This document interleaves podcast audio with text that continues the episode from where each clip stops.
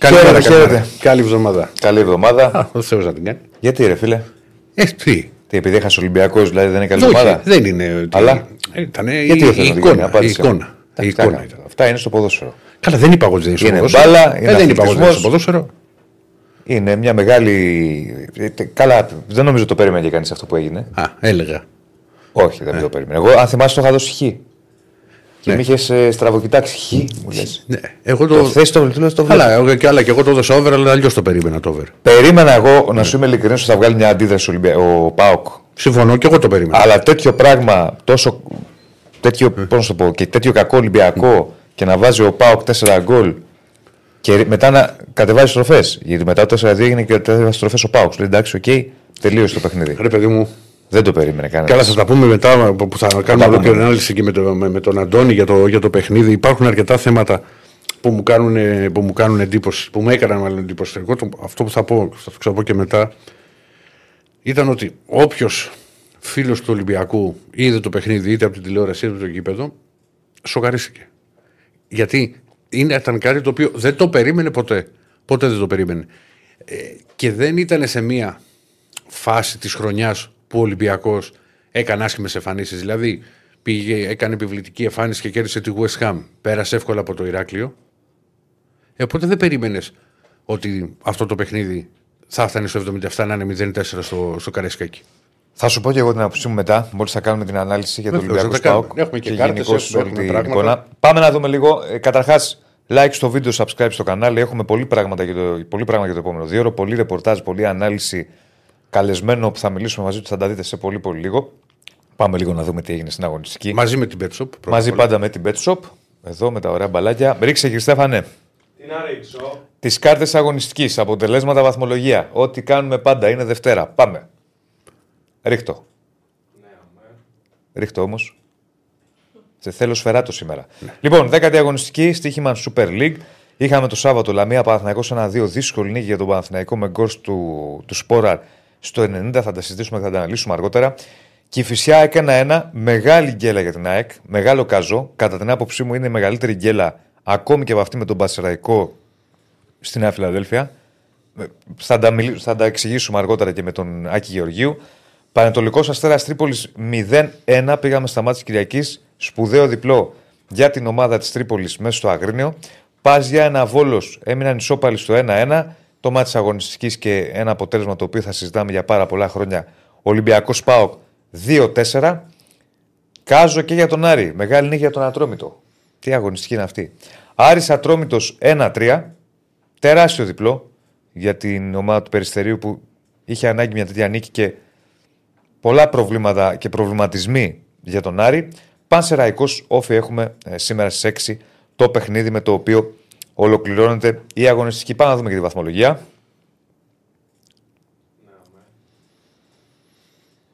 Ωραίο μάτσο είναι το Και Πανσεραϊκό. Στέφανε, σε θέλω σφαιράτο. Πάμε να δούμε τη βαθμολογία.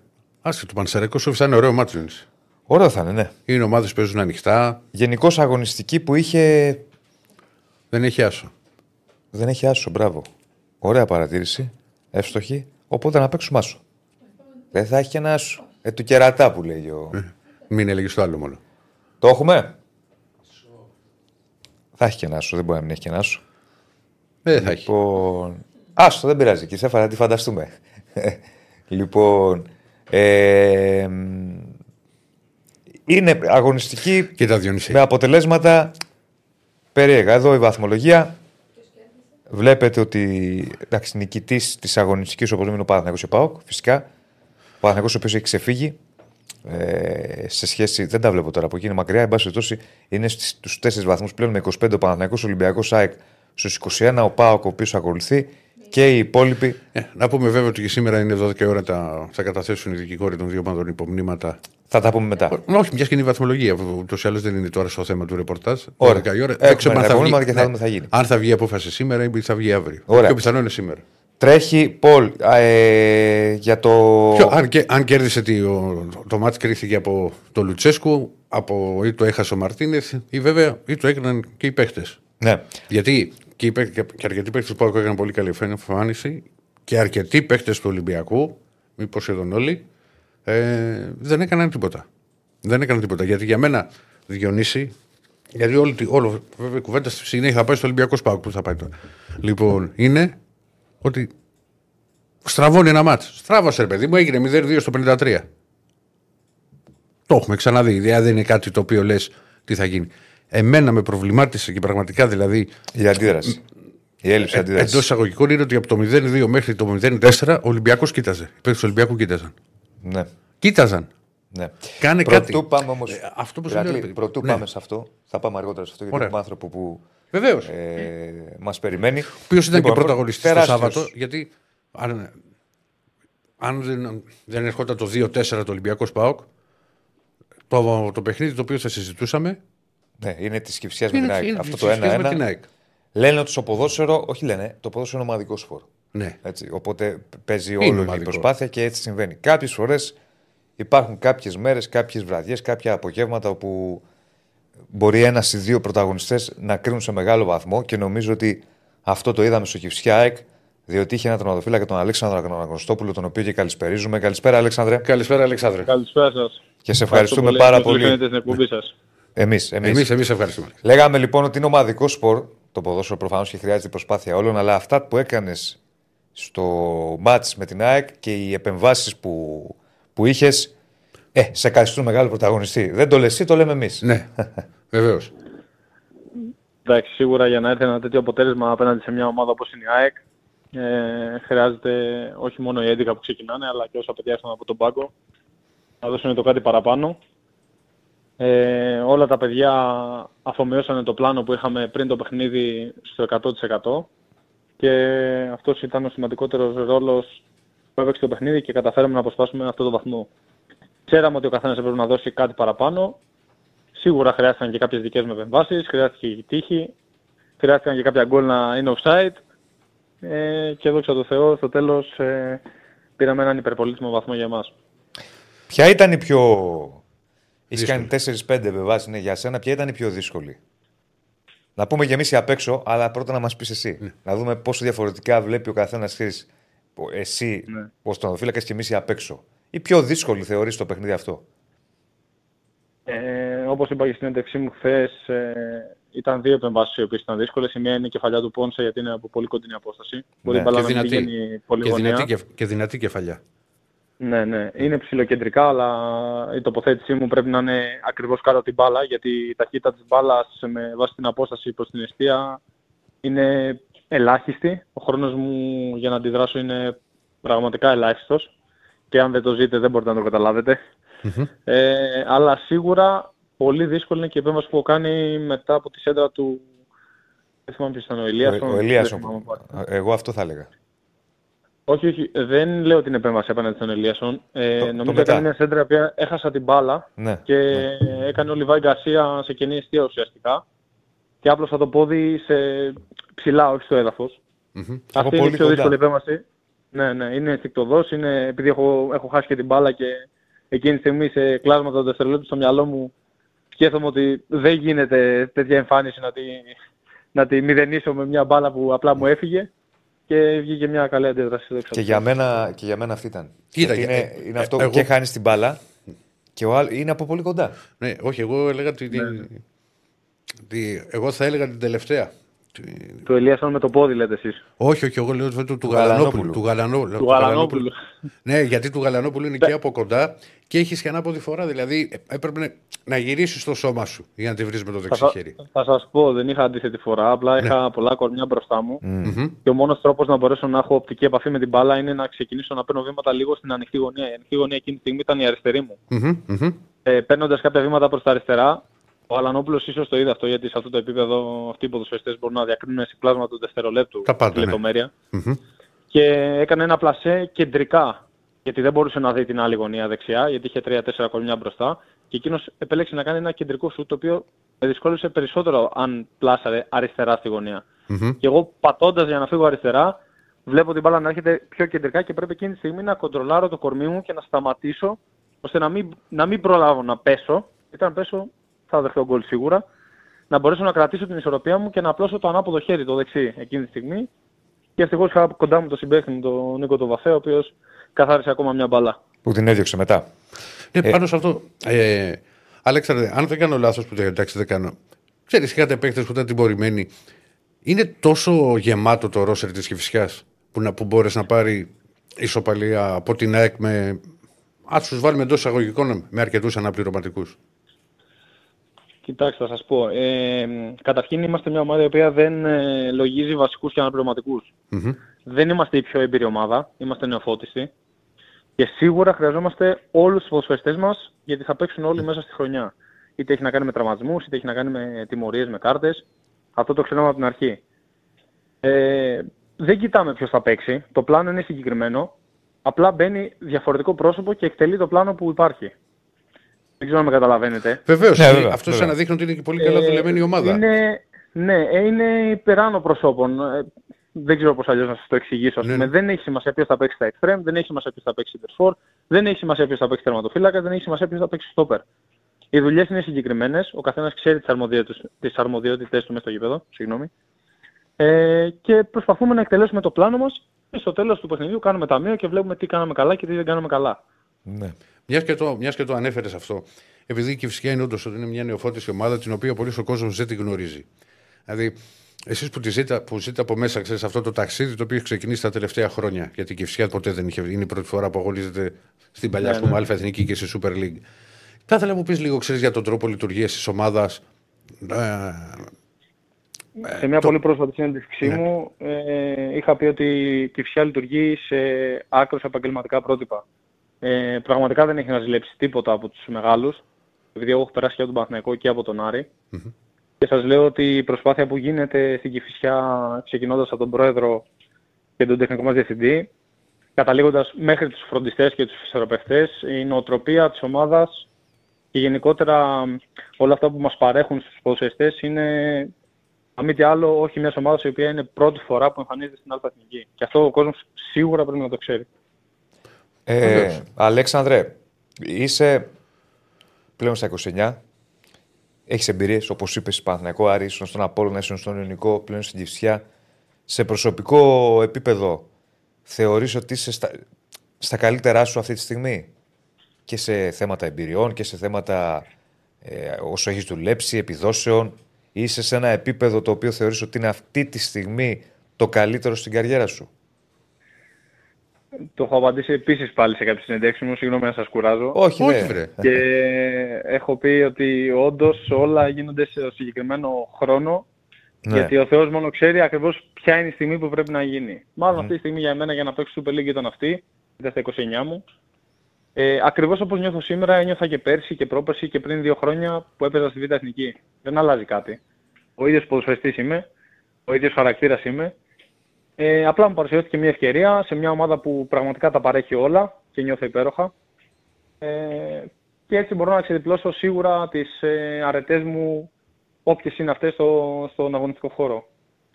Ε, πραγματικά αισθάνομαι πολύ τυχερός που είμαι μέλος της οικογένειας της Κυφσιάς και σίγουρα το μόνο που μπορώ να υποσχεθώ σε αυτήν την ομάδα είναι ότι θα δώσω ό,τι καλύτερο έχω μέχρι το τέλος σεζόν για να μπορέσει η ομάδα να πετύχει τους στόχους της. Ξεκινώντας σίγουρα από την παραμονή και βλέπουμε. Ναι. Πάντως έρχονται και διάφορα μηνύματα, πρέπει να σου το πω εγώ από φίλους ΣΑΕΚ. Τι μας έκανες, ρε φίλε, γιατί μας βρήκες εμάς να κάνεις την καλύτερη εμφάνιση της καριέρας σου. έρχονται τέτοια μηνύματα από παδούς ΣΑΕΚ. Είναι η καλύτερη εμφάνιση της καριέρας σου αυτή, υπάρχουν κι άλλες. Ε, ίδιο, για μένα τέτοιο παιχνίδι έχω κάνει ας πούμε, και στο Βικελίδης πριν τρία παιχνίδια με τον Άρη. Α. Δεν νομίζω ότι είναι η καλύτερη εμφάνιση της καριέρας μου. Πριν μια εβδομάδα έδωσα βαθμό στην ομάδα μας πιάνοντας πέναλτι στο 89 ναι. το Φελίπε με τον Όφη. Ε, δεν θα το πω ότι ήταν το καλύτερο παιχνίδι της καριέρας μου. Ε, θα πω ότι είναι ένα από τα πολύ καλά παιχνίδια όντως της καριέρας μου. Δεν θα πω ότι είναι όμως το καλύτερο. Ναι, απλά ξέρεις. Είναι και ΑΕΚ. Είναι, είναι ναι. και η και μένουν αυτά τα αποτελέσματα. Ναι, ναι, ναι. Δηλαδή. Συμφωνώ απόλυτα. Δεν το ξεχνάει ο Ναι, απλά υπάρχουν και άλλα παιχνίδια που έχουν μεγαλύτερη βαρύτητα. για την Κυφσιά. Βεβαίως, βεβαίως. Για οτιδήποτε, όχι μόνο για την Κυφσιά. Για τον Απόλυνα, για τον Νικό, για, τον Άρη, για οτιδήποτε. Ναι, υπάρχουν και άλλα παιχνίδια τα οποία έχουν μεγαλύτερη βαρύτητα από το να πάρει η ομάδα ένα βαθμό σε ένα παιχνίδι πρωταθλήματος. Σίγουρα δεν μειώνω την προσπάθειά μου και την προσπάθεια της ομάδας μου απέναντι σε μια ομάδα που πραγματικά για μένα είναι η top αυτή τη στιγμή όταν μιλάμε για αθλητικά ε, προσόντα και pressing και όλα αυτά που κάνει η ΑΕΚ για 95 λεπτά είναι πραγματικά πρωτόγνωρο για το ελληνικό πρωτάθλημα για μένα. Και αυτό οφείλεται σίγουρα στον προπονητή της. τον οποίο, τον οποίο ευχαριστώ επίσης πάλι δημόσια για τα καλά του λόγια, Μμμ. για εμένα. Ε, αλλά υπάρχουν και άλλα παιχνίδια τα οποία έχουν μεγαλύτερη βαρύτητα και κρίνουν πολύ περισσότερα πράγματα από ένα βαθμό. Ναι. Πρωτού σε αποχαιρετήσουμε και να σε ευχαριστήσουμε, θες να μας κάνεις και ένα σχόλιο για το γενικώς για το ελληνικό πρωτάθλημα φέτος και για το τι βλέπεις πέρα από την κυφσιά που είπες ότι στόχος πρωτίστως είναι η, Η παραμονή. η παραμονή. Τι βλέπεις και για τους υπόλοιπους. Πρωτάθλημα, ε, πρώτες θέσεις ή ακόμη και τον τέρμπι το χθεσινό Ολυμπιακός Σπάοκ, αυτό το 2-4 που ήταν πραγματικά εντυπωσιακό. Ναι. Σίγουρα ήταν. Ε, επιτρέψτε μου να μην... Δεν θέλω να κρίνω θέσεις και ποιος πιστεύω ότι θα βγει πρώτος, δεύτερος, τρίτος, γιατί είναι πάρα πολλά τα παιχνίδια, έχει play-off Μμμ. και ξέρω ότι είναι πάρα πολύ μακρύς ο δρόμος με τα ευρωπαϊκά παιχνίδια που έχουν επίσης οι ομάδες. Μμμ. Ε, στο μόνο που θέλω να σταθώ είναι ότι πραγματικά το μόνο που δεν θέλω και νομίζω πως όλος ο κόσμος έχει κουραστεί από περιστατικά όπως ε, αυτά που γίνανε πριν 10 μέρες, 2 εβδομάδες, δεν θυμάμαι πότε ήταν το ντέρβι Ναι. του Ολυμπιακού με τον Παναθηναϊκό. Να σταθώ μόνο σε αυτό και να πω ότι ε, πρέπει να γυρίσει ο υγιής κόσμος και ο υγιής φίλαθλος στα γήπεδα. Πρέπει να κάνουμε καινούριους φιλάθλους, παιδιά, να φέρουμε στο γήπεδο να βλέπουν ποδόσφαιρο, να απολαμβάνουν αυτό που βλέπουν, γιατί το ποδόσφαιρο είναι ένα παιχνίδι. Το παιχνίδι πρέπει να το απολαμβάνουν και αυτοί που παίζουν και αυτοί που το βλέπουν. Έτσι. Και είναι κρίμα πραγματικά εν έτη 2023 να βλέπουμε τέτοιες καταστάσεις, ποδοσφαιριστικέ- ποδοσφαιριστές στο πάτωμα, κροτίδες, λέιζερ, ε, συνθήματα πραγματικά απογοητευτικά για εμένα, για το επίπεδό μας ως άνθρωποι πρώτα. Ε, και να, να μπορέσει έτσι λίγο να εξελιχθεί το ποδόσφαιρο και να μην μειώνουμε την προσπάθειά μας, γιατί έχουμε πάρα πολύ καλές ομάδες. Έχουμε ανθρώπους που βάζουν τα χρήματά τους ε, για πολλά χρόνια και είναι κρίμα να τους χάσουμε και να μην είναι στο ποδόσφαιρο. Ναι. Θα κλείσουμε με αυτό με το τελευταίο, νομίζω ήταν η καλύτερη ευχή. Ναι, ναι, Αλέξανδρο. Να γίνουμε άνθρωποι που λέμε επιτέλους. Γιατί Το δεν- λες, δεν- το- το- ναι, το λες συνέχεια αυτό. Δεν αντέχεται άλλο Σε αυτό όλα το τα πράγμα. επίπεδα. Σε όλα τα επίπεδα. Αλέξανδρα, σε ευχαριστούμε Σε πάρα ευχαριστούμε πολύ, που ήσουν και, μαζί μας. και καλή συνέχεια. Καλή συνέχεια και μακάρι και ευχαριστώ. σε προσωπικό επίπεδο και σε ομαδικό να εκπληρωθούν όλοι οι στόχοι και πρωτίστω υγεία. Πρωτίστως υγεία. Να είστε καλά, υγεία να έχουμε πρώτα απ' όλα και μετά το ποδόσφαιρο. Έτσι. Να σε καλά. Να είσαι καλά, Αλέξανδρο. Να σε Γεια καλά. σας, Λοιπόν, καλή σας μέρα. να σε καλά. Αυτός ήταν το, το φάντομ προχθές της Κυφσιά. Φάντομ. Ε, Από το ήταν, Σαργκάνι έχω να ναι, το ακούσω το ήταν. φάντομ. Εγώ έβλεπα το μάτς και θα πάμε τώρα σε ανάλυση του Ολυμπιακού Πάουκ. Έβλεπα το μάτς στη Λαμία. Είχε τελειώσει το μάτς Λαμία Παναθηναϊκός και απέναντι ακριβώς από το γήπεδο έχει ένα σουλατζίδικο. Κάτσαμε εκεί να φάμε, να πιούμε ένα κρασί Ναι. και τους λέω στο 80 μου λένε οι συνάδελφοι, μου λένε δεν πάμε να φύγουμε. Καθίστε του να δούμε το τελευταίο δεκάλεπτο μου. Εντάξει. Τι να δούμε, μου λένε. Ρε, καθίστε, ρε, παιδί μου, έτσι 10 λεπτά μείνανε. Μπαίνει στο 84 τον κόσμο, δεν κουνιέστε. Καθίστε εδώ. λοιπόν, like στο βίντεο, subscribe στο κανάλι Έχω, μας. έχω να ρωτήσω του τους φίλους που στέλνουν εδώ μηνύματα και είναι και αρκετοί. Ναι. Πού ακριβώς δεν βγήκα εγώ χθες. Που... Ένας το στείλε μωρέ. Δύο, δύο. Δύο. Δύο Είναι διαφορε- αρκετοί δύο. Ε, δύο. Βγήκε χθες κανονικά στο Πού- ραδιόφωνο. Στο ραδιόφωνο βγήκα, αλλά Βγήκε. πού ακριβώς με ψάχνανε για σχολείο; Δεν ξέρω που σε ψάχνανε. Εδώ είναι, παιδιά, θα πει και το σχολείο του και χθες βγήκε και τώρα θα τα πει Ναι, όχι, όλα. όχι, όχι, όχι, να μου απαντήσουν. Έχουμε μπιφ. Απαντήστε. Κάνε ένα poll. Πού δεν βγήκε ο Εράκλειο. Πού δεν το, βγήκα, πού το δηλαδή; ψάχνατε; Πού με- Ήταν- πού με ψάχνατε; Έκανε το στους κάδους; Πού το ψάχνατε; Έλα, ρε, στο μην και να κάνω πλάκα. λοιπόν, ε, έχουμε Αντώνη Τσακαλέα. Για πάμε τώρα γιατί έχουμε. Μπη- Τώρα αρχίζουν τα καλά. Τώρα αρχίζουμε. Ρίξτε.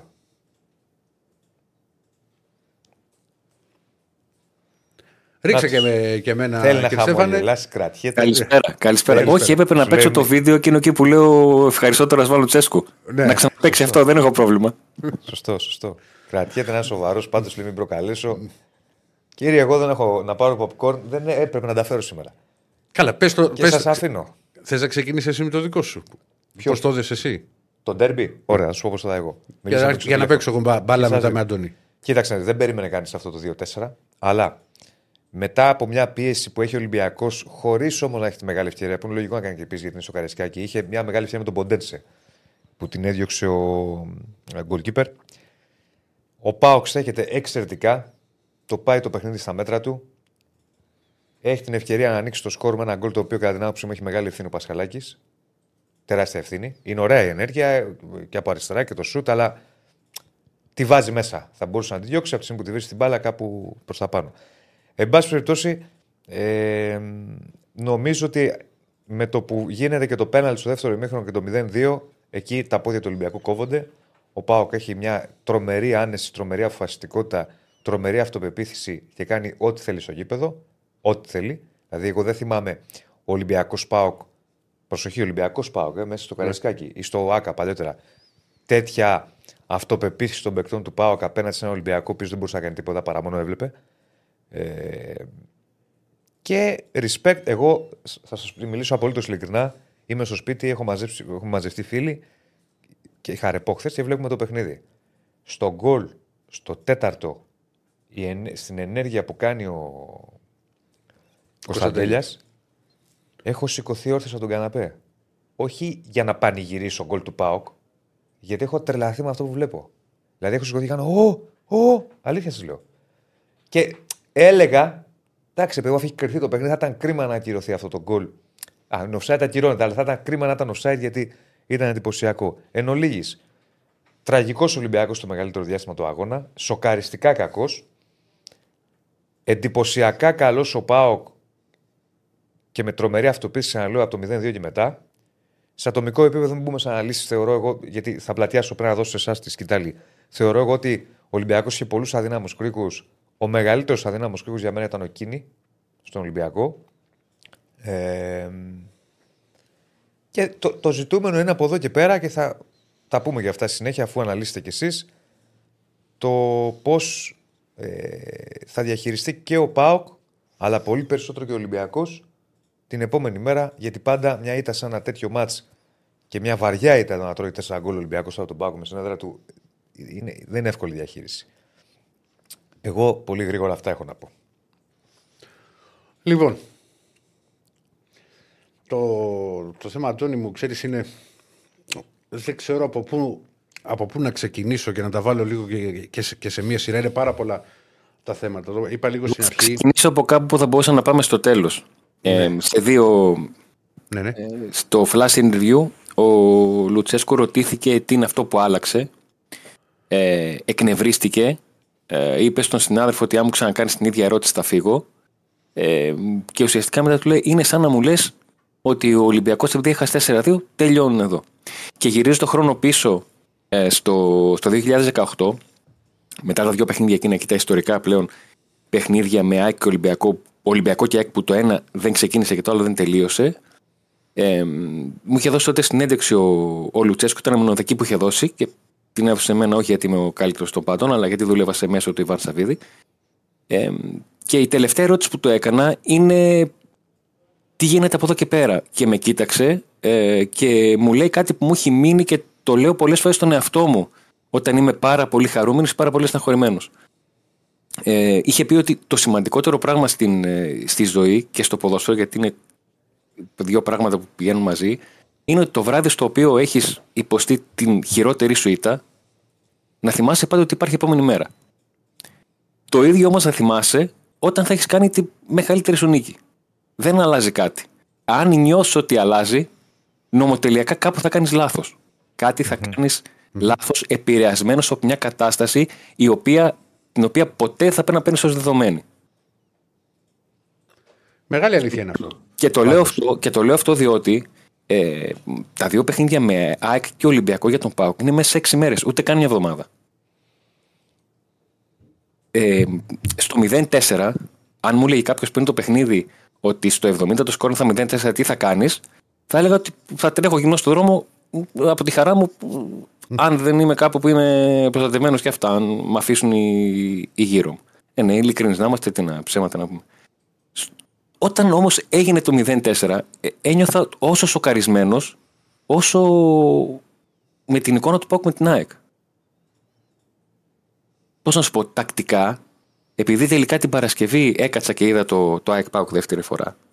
Τα παιχνίδια που τα βλέπεις στην τηλεόραση είναι τελείως διαφορετικά αυτά που τα βλέπεις στο γήπεδο, γιατί Ισχύει. Ισχύει. ε, όταν είσαι Βλέπει στο γήπεδο- κινήσεις παιχτών που δεν φαίνονται στο Ακριβώς. στην Βλέπεις τηλεόραση, στο πλάνο. πράγματα χωρίς την μπάλα. Αν δει κάποιος το πρώτο 20 λεπτό του ΑΕΚ ΠΑΟΚ και του Ολυμπιακού ΠΑΟΚ, θα δει μια μεγάλη διαφορά. Στο το ΑΕΚ ΠΑΟΚ, ε, στα πλάνα τα μακρινά που το γήπεδο τα πιάνει η κάμερα στα, τα, τα 3 πέμπτα, όχι τα, τα κοντινά στις φάσεις, δεν θα βρει πάνω από 3-4 παίκτες μέσα στο πλάνο. Στο, στο Ολυμπιακός ΠΑΟΚ ήταν μονίμως μίνιμουμ 6 παίκτες. Ε, ήταν το πρώτο πράγμα που βελτίωσε ο ΠΑΟΚ. Το να έχει κοντά τις γραμμές. Το να κινείται ως ομάδα. Ήταν μια, είναι μια, μπορεί κάποιος να τη θεωρήσει ποδοσφαιρική λεπτομέρεια, αλλά από, από εκεί ξεκινάνε. Και το λέω αυτό διότι την περσμένη Δευτέρα ο Πάουκ δεν έχει κάνει τα βασικά. Ούτε αυτό. Ούτε κοντά τις γραμμές. Και είναι και αυτό πάνω, πάνω σε αυτό που λες να προσθέσω εγώ ότι μετά το μάτς με την ΑΕΚ δεν υπάρχει θα υπήρχε σίγουρα μια μερίδα παδό του Πάκου, θα το ξέρεις καλύτερο ότι δεν, υπήρχε, δεν υπάρχει Λουτσέσκου και τι γίνεται με τον Λουτσέσκου. Και τώρα, όπως είπες, αλλα, αλλα, αλλάζει το κλίμα μέσα σε, σε λιγότερο από μία εβδομάδα. Το ίδιο πράγμα γίνεται στον Ολυμπιακό από την άλλη πλευρά. Δεν έχει περάσει πολύ καιρός από την επιβλητική εμφάνιση του Ολυμπιακού κοντά στη West Ham, μια ομάδα από την Premier League, την οποία την κέρδισε πολύ πιο εύκολα από ό,τι δείχνει το τελικό 2-1, με μια εξαιρετική εμφάνιση. Τότε ήταν μάγκας ο Μαρτίνεθ, ο οποίος αποφάσισε να αλλάξει το αγαπημένο του 4-2-2-2 και να το κάνει 4-3-3. Τώρα που το άλλαξες, ας πούμε, με τον Μπάου και δεν έπιασε και χρειάστηκε να κάνει γρήγορη αλλαγή στο ημίχρονο. Είναι ο Σίκοφιτ τώρα. το, α, μπράβο. λοιπόν, ε, πρέπει να βρούμε μία ισορροπία. Εγώ ξέρω, δηλαδή, από τότε που θυμάμαι τον εαυτό μου, δηλαδή από πιτσιρί και ασχολούμαι με τον Ολυμπιακό. Δηλαδή, είτε να πάω να πάρω το φως, είτε να τρέχω δηλαδή μετά τι μεταγραφές, ξανά να παίρνω τις εφημερίδες, να πηγαίνω στο γήπεδο, μετά να μπω στη δημοσιογραφία και είχα και την τύχη, γιατί είναι και θέμα τύχης δηλαδή από ένα σημείο και μετά στη δημοσιογραφία, να βρεθείς να κάνεις το ρεπορτάζ της αγαπημένης ομάδας και να την ακολουθείς και να ταξιδεύεις και, και, και, και, και, και, και, και, και, και να ζήσει όλα αυτά τα πράγματα από κοντά. Λοιπόν, είναι πολύ δύσκολο να διαχειριστεί ο οργανισμός Ολυμπιακός μία ήττα με τέσσερα γκολ από ελληνική ομάδα μέσα στο Καρέσκακι. Στίβω το μυαλό μου και θυμήθηκα. Εντάξει, το 76 ήμουν ενός ετών, το 04 που είχε κάνει ο Πάουξ στο Καρέσκακι. Ε, εντάξει, είναι κομματάκι, είναι δύσκολο εγώ να το, να το θυμόμουν. Υπήρχε ένα 4-5 από τον Όφη τελευταία αγωνιστική. Και είναι και από 4-0. Από 4-0 ημίχρονο. 4-5 τελευταία αγωνιστική στο Καρεσκάκι. Υπήρχε το ιστορικό ντέρμπι και για άλλους λόγους του Ολυμπιακού με τον Παναθηνικό το 3-4 με τον γκολ του Σαμαρά. Που νομίζω ήταν και μάτς κυπέλου, δεν ήταν μάτς... Πρωτάθλημα. πρωτάθλημα. Πρωτάθλημα ήταν. Ναι. Ωραία, που, πήγε, που έγινε 3-4 με τη βροχή και τις πέτρες. Με πέτρες. Με πέτρες. Ναι. Λοιπόν, ε, βροχή από πέτρες είπα. Α, βροχή άκουσα και πέτρες. Ναι, όχι, όχι. Ναι, Α, ναι. Εντάξει, λοιπόν. Ε, δεν θυμάμαι εγώ άλλη ελληνική ομάδα να έχει βάλει 4 γκολ στον Ολυμπιακό. Και παλιότερα να πάμε Παναθηναϊκό στο δεκαετία 80. Στο Καραϊσκάκι. Α, στο Καραϊσκάκι. Στο Καραϊσκάκι. Στο Άκα υπήρχε το 1-4 με το Ζελελίδη που είχαμε ισοφαρίσει. Μπράβο, το 1-4. Ναι. Εγώ σου λέω στο Καραϊσκάκι μέσα. Δεν, εγώ δεν θυμάμαι. Είναι ιστορική βραδιά από όπου και αν το πιάσεις. Λοιπόν, και για τον Πάο και για τον Ολυμπιακό. Στο Καραϊσκάκι ήταν η δεύτερη φορά στην ιστορία του που ο Πάο κερδίζει πέναλτι. Συγγνώμη λίγο να πω κάτι. Πριν από 48 χρόνια. Ναι. Ε, συγγνώμη, Αντώνη, να πω ότι βλέπουμε τα στατιστικά. Θα, θα πεις αυτό που θες. Δεν λένε ακριβώς την αλήθεια τα στατιστικά. Γιατί πολλές τελικές του Ολυμπιακού ναι, έγιναν μετά το, 4, μετά το 0-4. Ναι. Που βγήκε ο Ολυμπιακός μπροστά. Τι έγινε; Εδώ οι τελικές του ΠΑΟ. Τελικές, ναι, ναι. Βλέπουμε διάφορα, θα περνάνε διάφορα στατιστικά. Έλα, Αντώνη, γιατί σε διέκοψα. Έλεγα λοιπόν ότι ο Πάουξ ο Καραϊσκάκη έχει κερδίσει δύο φορές στην ιστορία του πέναλτι και τις δύο με ξένο διαιτητή. Πώς τα φέρνει η, η, η, ιστορία, η τύχη, η μοίρα; Το πρώτο ήταν πριν από 48 χρόνια. Ναι. 48 χρόνια. Ναι. Να πούμε ευχαριστούμε στον Κωνσταντίνο για τον donate. Να είσαι καλά, φίλο Κωνσταντίνο. Να είσαι καλά, ρε Κωνσταντίνε. Ναι, σπάνιο αυτό.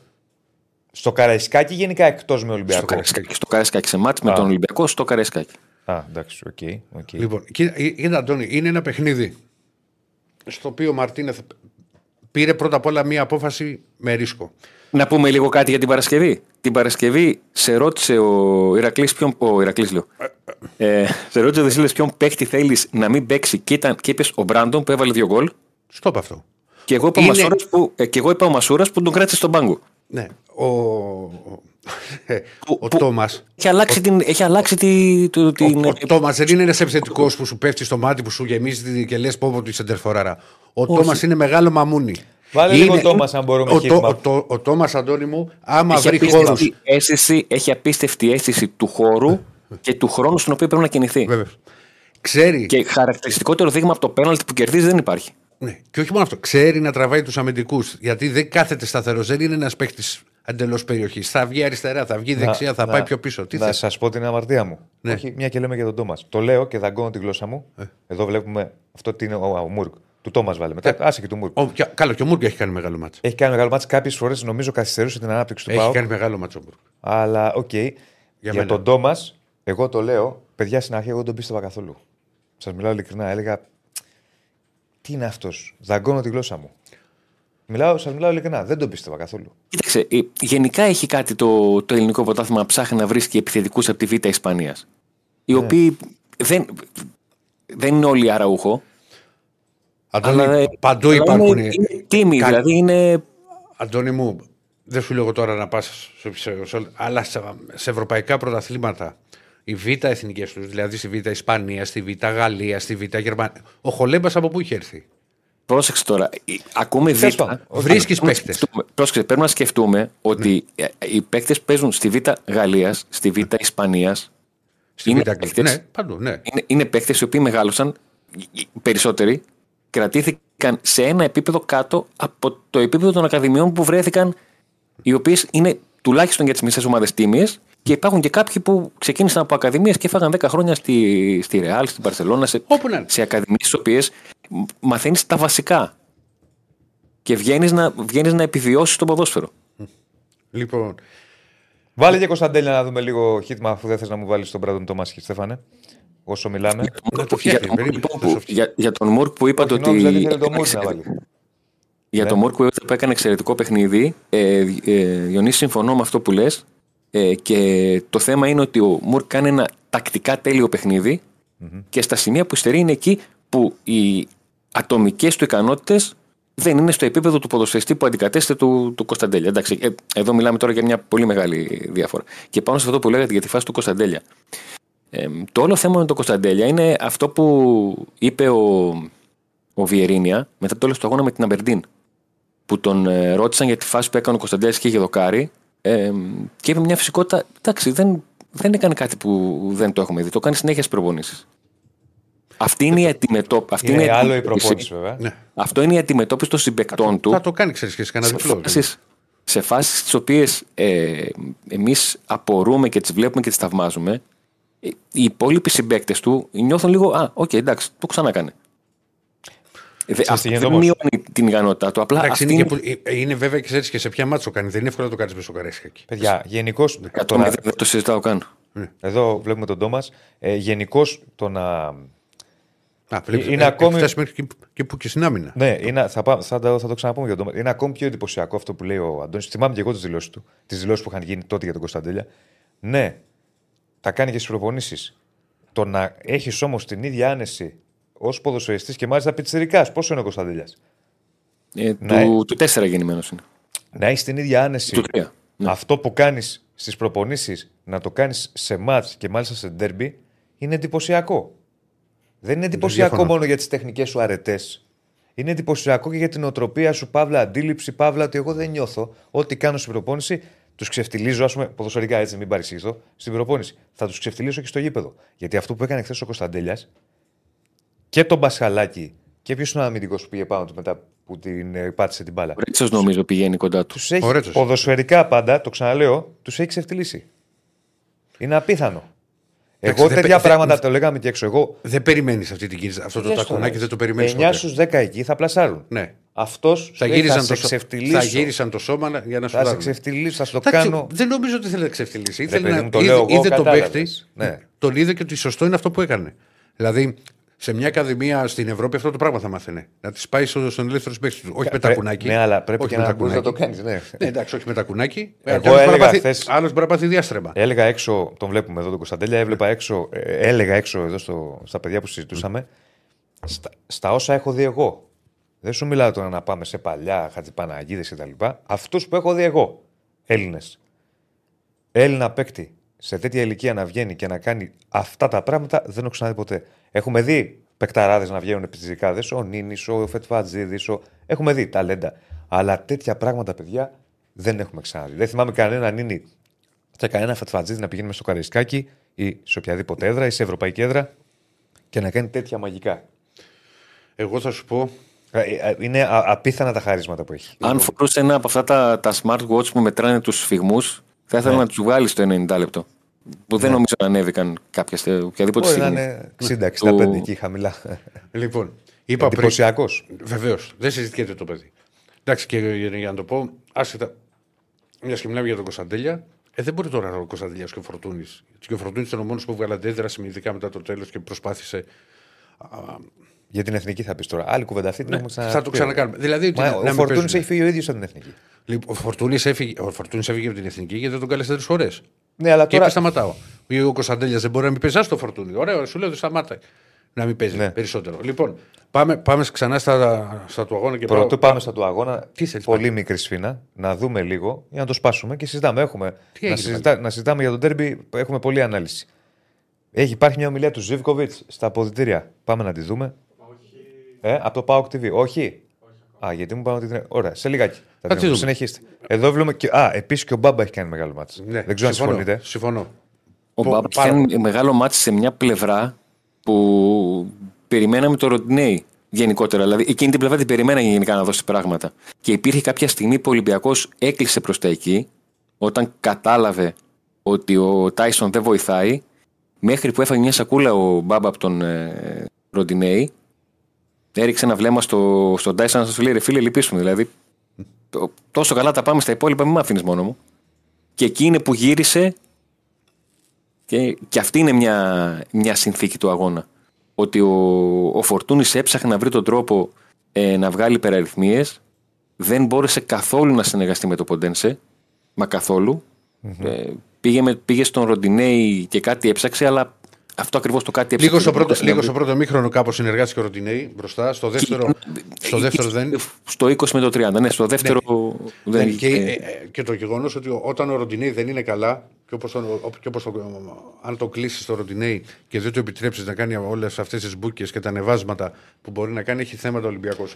Ο Ε, Πάουκ εδώ έχει λέει ένας με τον φίλος, Μπάμπα. συγγνώμη, Αντίστοιχα, για- όχι με τον Μπάμπα, αν, του, Να- αν τον κλείσεις. Μια και κάνουμε αυτή την αφορά και να, να βάζουμε και τον κόσμο στο παιχνίδι. Λέει ο φίλος ο Ροντινέη τον έκανε να έχει ναυτία σε όλο το μάτσο τον Μπάμπα. Άλλο μα βλέπατε. Πού το είδε Όχι, εσύ, ρε Ο Θάνος, Ροντινέη είχε. Μια... αυτό; Και Από τους χειρότερους για μένα ήταν. Χειρότερος στο, στο εκείνη. δεύτερο. Ε, Στο πρώτο, Ναι, στο ναυτία πρώτο, που κάτι, είχε στο ο πρώτο Μπάμπα. έκανε, ανέβαινε ο Ροντινέη. Ουσία- Στο, στο δεύτερο δεν ήταν. Ναι, ναυτία. Όχι, όχι, όχι. όχι. Εσύ, Θάνο, είσαι Λοιπόν, υπερβολικός. ε, λοιπόν, να τα πάρουμε την αρχή. Είπα προηγουμένως, γιατί έχει αρκετά θέματα ο Ολυμπιακός. Είπα, είπα προηγουμένως ότι ο Ολυμπιακός δεν είναι εύκολο να διαχειριστεί Όχι, ήττα καθόλου. με τέσσερα γκολ μέσα στο Καρέσκακι. Δεν είναι εύκολο. Ε, θα επειδή σίγουρα θα ρωτάνε και, και οι φίλοι και τους ευχαριστούμε γιατί είναι αρκετά τα μηνύματα και, και, και, και.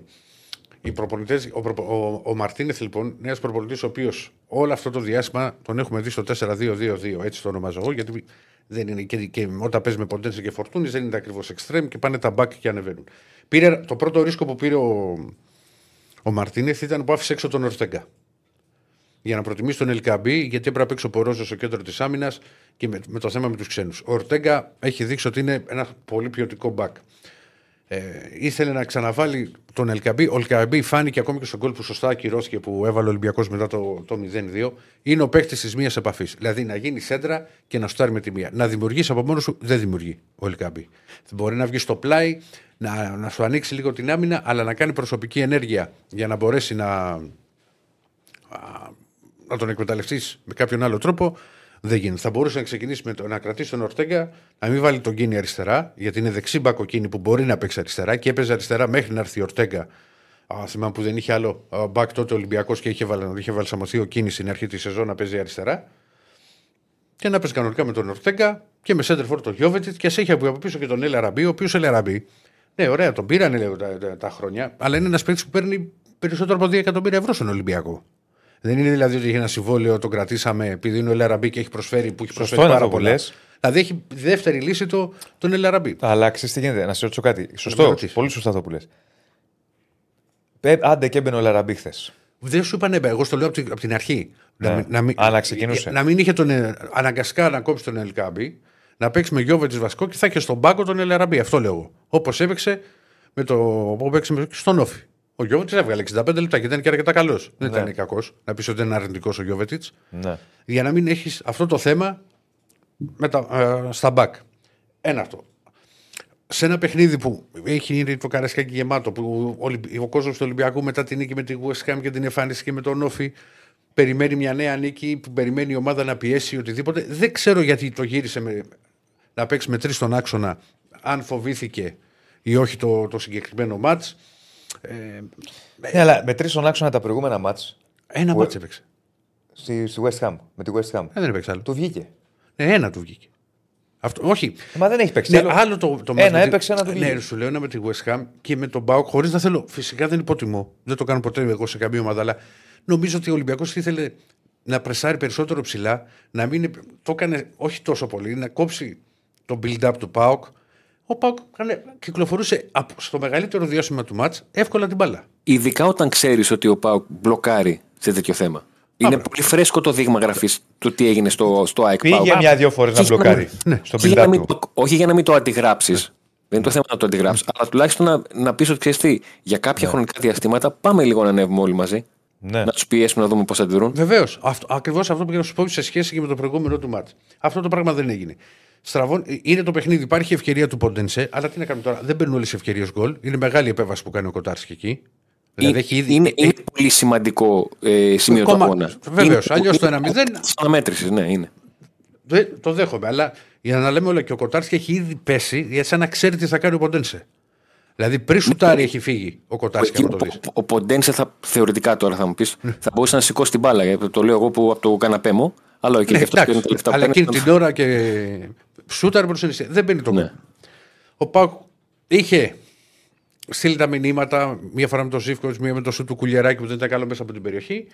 Προηγείται με ένα γκολ στο οποίο φέρει. Έχει ευθύνη. Έχει ο τρομερή Πασχαλάκης, ευθύνη ο μεγάλη. Πασχαλάκης. Μεγάλη. Δηλαδή ουσιαστικά δεν, δεν πάει να, λο- νομίζω ότι πάει να την μπλοκάρει και του φεύγει και πάει προς τα πίσω. Δεν έχω καταλάβει ακριβώς πώς πήγε έτσι μπάλα. Γίνεται το 0-1. Ο Μαρτίνεθ αμέσως στο ημίχρονο θέλεις Έχει να την αλλάξει μασούρα. Ναι. την, την τριάδα και να την κάνει ξανά στο 4-2-2. Πολύ ωραία. Έχει μπει κάπως καλά ο Ολυμπιακός. Θυμίζω ότι έχει κερδίσει δύο ή τρία κόρνερ. Τρία συνεχόμενα, ναι. Τρία, α, μπράβο, τρία συνεχόμενα στη, στο ξεκίνημα. Σου κάθε το Πορόζο. Που ο Πορόζο ούτε έγινε Μπεκεμπάουερ στις δύο, στις, με τις δύο πολύ καλές του εμφανίσεις με off και κυρίως με τη West Ham που έπεσε κατευθείαν το παιδί στα βαθιά. Ούτε να το Ούτε όμως, κρεμάσουμε από το. ούτε όμως ήταν και ο Δεν το παίκτης που κρεμάς. πάμε δεν μπορόζω που Δεν μου το, λέγανε. δεν το κρε- Λοιπόν, περίμενε, περίμενε. δεν το κρεμάς τα μανταλάκια. Αλλά μόνο αυτό. Μια και, για να τα παίρνουμε ένα. Δεν καταλαβαίνω τι πάει να κάνει εκεί. Ρε παιδί μου, ο Πορόζο είναι ένα παιδί το οποίο είναι 22 ετών. Ναι. Έχει συγκεκριμένα χαρακτηριστικά. Έχει, έχει στοιχεία τα οποία οι περισσότεροι τα θέλουν. Είναι γρήγορος, είναι αλτικός για αμυντικός. Αλλά ακόμα είναι άγουρος. Όταν έλεγα εγώ είναι άγουρος, μου λέγανε τι άγουρος είναι; Είναι ελιές και είναι άγουρες. Λοιπόν, ότι το παιδί θέλει να μάθει και τακτικά να είναι καλύτερος, να μην κάνει. Σου Εκεί θυμίζω. δεν είναι θέμα θυμίζω- τακτικής βέβαια. Είναι Θυμίζω, θέμα αυτό κολλάει το μυαλό. Ωραία, μου. παι- άδερφε, σου θυμίζω πόσες φορές ο Μπά είχε κάνει πολύ καλές εμφανίσεις και έκανε μία ένα μπραφ στο 90 και στα την Αζόλα. Όλα, ναι, όλοι μπορούν να το Λοιπόν, κάνουν. Όλοι μπορούν να το ο κάνουν. Πορόζο ούτε, Ήταν τω- λάθος. ούτε τώρα είναι να τον πυροβολήσεις. Γίνεται το 0-2. δεν λέμε να Από τον το πυροβολήσουμε. 0-2 και μετά μέχρι το 0-4 το Δεν, εξοργιστικό δεν και υπάρχει εικόνα Ολυμπιακού. εκεί. ναι, εκεί βγάλε μία αντίδραση. Πήρε το καραϊσκάκι. Το λέω, ε, πάλι μη παρεξηγηθώ, ρίξε μια κλωτσιά, ρε παιδί μου. Δηλαδή ναι. να, Στόμα μου να- το πήρες. Κάτι Το να στόμα μου το γίνει. πήρες. Ε, ρίξε μια κλωτσιά. Με σα- κάνε μια μανούρα. Ε, δηλαδή είναι το μάτσε 0-2. Να Έχει βάλεις παγώσει το, το- ε, έχει παγώσει το καραϊσκάκι. εξίσωση. Έχει παγώσει το καραϊσκάκι. Κάνε κάτι να φουντώσει το μάτς. Και βγάλε μια αντίδραση. Δεν έγινε. Ούτε αυτό δεν έγινε. Ο- ο- αυτό που δεν έκανε ο, ο Ολυμπιακός είναι από το 0-2 μέχρι το 0-4 μόνο selfie δεν έβγαλαν οι παίχτες. Θα πεις, ρε παιδί μου, ότι με κάποιους άλλους. Δηλαδή, ε, κάπου όπα. Γίνεται το 0-3, γίνεται το, το, γίνεται το 0-4. Πραγματικά φοβερή η στάση του κόσμου. Δεν θα κρίνω εγώ αν ο άλλος θέλει να φύγει στο 75, δεν το αντέχει, είναι δικαίωμα του καθενός. Που και χειροκρότησε, που, που δεν άρχισε. Γιατί εμείς το έχουμε πάρα πολύ εύκολο. Άμα γίνει, βγάλετε τις φανέλες, κάντε από εδώ, κάντε από εκεί και αλλιώς ονειρευόμαστε και οτιδήποτε. Είναι ένα πολύ στραβό αποτέλεσμα. Φέρει ευθύνη ο, ο, ο Μαρτίνεθ. Όπως επίσης δεν κατάλαβα ποτέ πώς να παίξει αριστερό μπάκο ο Σολμπάκεν. Αυτό ήθελα, εκεί ήθελα να σταθούμε λίγο. Λοιπόν, δηλαδή. Τι ήταν αυτό; Θα σου πω τι σκέφτηκε, έτσι τι πιστεύω εγώ. Ωραία, για το ότι, ότι να κάνει το build-up και να έχει ένα παίχτη. Ε, το build-up λέω, το, το overlap που να συνεργαστεί με όποιον έβγαινε από εκείνη τώρα αριστερά και να ανεβαίνει ο Σολμπάκεν όπως ανέβηκε δύο-τρεις φορές να, να αποκτήσει μια. α, Έναν, έναν ακόμα παίχτη που να δυσκολέψει αμυντικά τον Πάο. Κάτι να περιμένει από το, από το Σολμπάκεν. Ο Σολμπάκεν λοιπόν είναι μέσα στο 0-3, αλλά δεν είναι back το παιδί. Τι να πεις, ότι είναι back και γιατί δεν κάλυψε σωστά στη φάση του. του Δεν είναι, που πας- γίνεται. δεν, είναι, δεν είναι ότι δεν είναι back στην νοοτροπία. Δεν είναι back και στη σωμα- σωματοδομή. Τίποτα Δηλαδή, δεν είναι. παιδί. Δεν είναι. είναι- Ο άνθρωπος ναι. είναι εξτρέμ. Λάθος ήταν τώρα. Μπακ, Ναι, παιδιά, του λοιπόν. Σολμπάκεν, δηλαδή. Α, πια μπράβο. συζητάμε. Αλλά- Λοιπόν, και μετά το 0-4, αφού λοιπόν έχει σβήσει κάπως το ματς, ο Ολυμπιακός από το 85 μέχρι το 97-98, πόσο πότε έληξε, έχει κάνει περισσότερα πράγματα από ό,τι έχει κάνει σε 85 λεπτά. Έχει. Από- Έχει πετύχει δύο γκολ και έχει και δύο ευκαιρίες. Μία την κεφαλιά του Σολμπάκεν και μία τη φο- το σόλο του Φορτούνη που βγάζει ο Κοτάρσκι. Εκεί έχεις σβήσει το ματς πάντως. Βρε, έχεις σβήσει και έχεις Δηλαδή σβήσει. και ο ΠΑΟΚ σου λέει. οκ. Ναι, ρε παιδί μου, το καταλαβαίνω αυτό που λες. Αλλά κάντε κάτι πριν. Τώρα λοιπόν, γιατί το πιο σημαντικό είναι η επόμενη μέρα. Η επόμενη μέρα έχει West Ham. Η επόμενη μέρα ε, ε, γενικά. ε, Είπα, το ξαναλέω τρίτη φορά, το να διαχειριστείς ένα 2-4 μέσα στο καραϊσκάκι δεν είναι εύκολο. Ναι. Εμένα η άποψή μου, κάποιοι δεν θα συμφωνήσουν και δεν θα γίνω και, και άρεστος, είναι ότι αν, αφού έχει λοιπόν ο Ολυμπιακός έχει ξεκινήσει ένα project από το καλοκαίρι, με, τε- με τεχνικό διευθυντή, με, Ισπα- με τον προπονητή του Μαρτίνεθ, που έχει κάνει λάθη, έχει κάνει πάρα πολλά λάθη στο χτεσινό μάτς. Ωραία. Νομίζω ότι δεν σου λέω ότι πρέπει να το στηρίξει, θα σου πω όμως ότι πρέπει να προχωρήσουμε. Είναι αυτό που είπε ο Αντώνης πριν στη συνέντευξη του γεπάδου- που του είχε δώσει ο Λουτσέσκο. Ότι μετά την πολύ ασημή υπάρχει η επόμενη μέρα. Λοιπόν, υπάρχει η επόμενη μέρα. Η επόμενη μέρα με τη West Ham. Σίγουρα οι προπονητές είναι σαν τα ηλεκτρονικά που παίζαμε μικροί. Είχαν κανονάκια. Είχες πέντε ζωές και έλεγες Α, και να χάσω και μία, έχω άλλες τέσσερις. Και να χάσω και άλλη μία, έχω τρεις. Όταν φτάναμε στις δύο, λέγαμε ότι θα ρίξουμε κέρμα ξανά. Εντάξει, αυτό γίνεται με τους προ. Τώρα, δεν θα σου πω ότι είναι σε, δι- δεν θα πω ότι είναι σε δύσκολη θέση, θα σου πω ότι δεν είναι σε ευχάριστη θέση. Δεν μπορεί να υπάρχει προπονητής Κοίταξε, στον ε, Ολυμπιακό ε, επειδή- που να επειδή έχει φάει είμαστε- τέσσερα γκολ και να είναι τι ωραία είναι η ζωή, welcome και, και προχωράμε. Δεν υπάρχει. Υπάρχει πίεση. Επειδή όλοι Είναι μας έχουμε δεδομένο. γράψει, έχουμε γράψει πολλά χρόνια σε, σε ρεπορτάζ ομάδα και καταλαβαίνουμε πώς σκεφτόμαστε. Η πρώτη μου σκέψη εμένα για, τον, για το προπονητή του Ολυμπιακού ήταν να δω πότε είναι το μάτς κυπέλου με τον Παναθηναϊκό. Αυτή ήταν η πρώτη μου Ναι. σκέψη. Ναι. Γιατί ότι έχω στο μυαλό μου την ελληνική νοοτροπία ότι κουτσά στραβό ό,τι και να κάνει στο ενδιάμεσο, εκεί θα προσπαθήσει να αγοράσει κανονάκι. Έχουμε ακόμα. Είμαστε Δεκέμβρη. Λοιπόν, Έχει ακόμα. λοιπόν, παιδιά, Ε, ε, ε, είναι Δεκέμβρη το τέρμι, όχι Ναι, είμαστε. ε, Είναι επιτρέψτε Δεκέμβρη το μου, χωρίς να θέλω γενικά να σας προσβάλλω σε αυτό, το, το, το- τον Ολυμπιακό, και όλο γενικά τον οργανισμό, όλα αυτά τα χρόνια από τη ζωή μου, μπορώ να το, τον καταλάβαινω χωρίς να κάνω τηλέφωνο.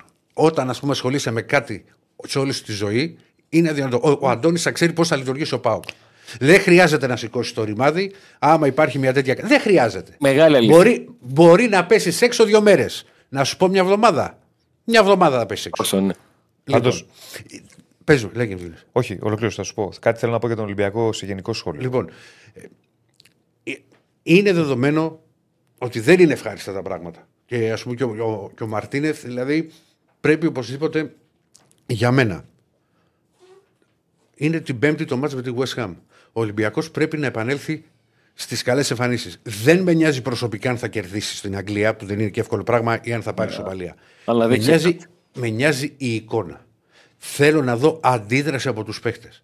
Δεν θέλω να δω το 0-2 να γίνεται 0-4. Και να γίνει 0-4. Μπορεί να βγάλει δύο κόντρες ο Πάο και να σου μπει. Αλλά κάνε κάτι, να έχεις δύο δοκάρια, να δείξεις ρε παιδί μου ότι αυτό που σου είπα, ρίξε μια κλωτσιά. Επίσης, ρίξτε ο κ. Στέφανε μια, κα- την κάρτα που έχω ετοιμάσει. Είναι εκπληκτικό στη φετινή σεζόν με τον Ολυμπιακό που σύμπτωση επαναλαμβανόμενη πάβει να είναι σύμπτωση. Σε όλα τα μεγάλα μάτς, πλην δύο εξαιρέσεων, κύριε, έχει βρεθεί πίσω στο σκορ. Σε όλα.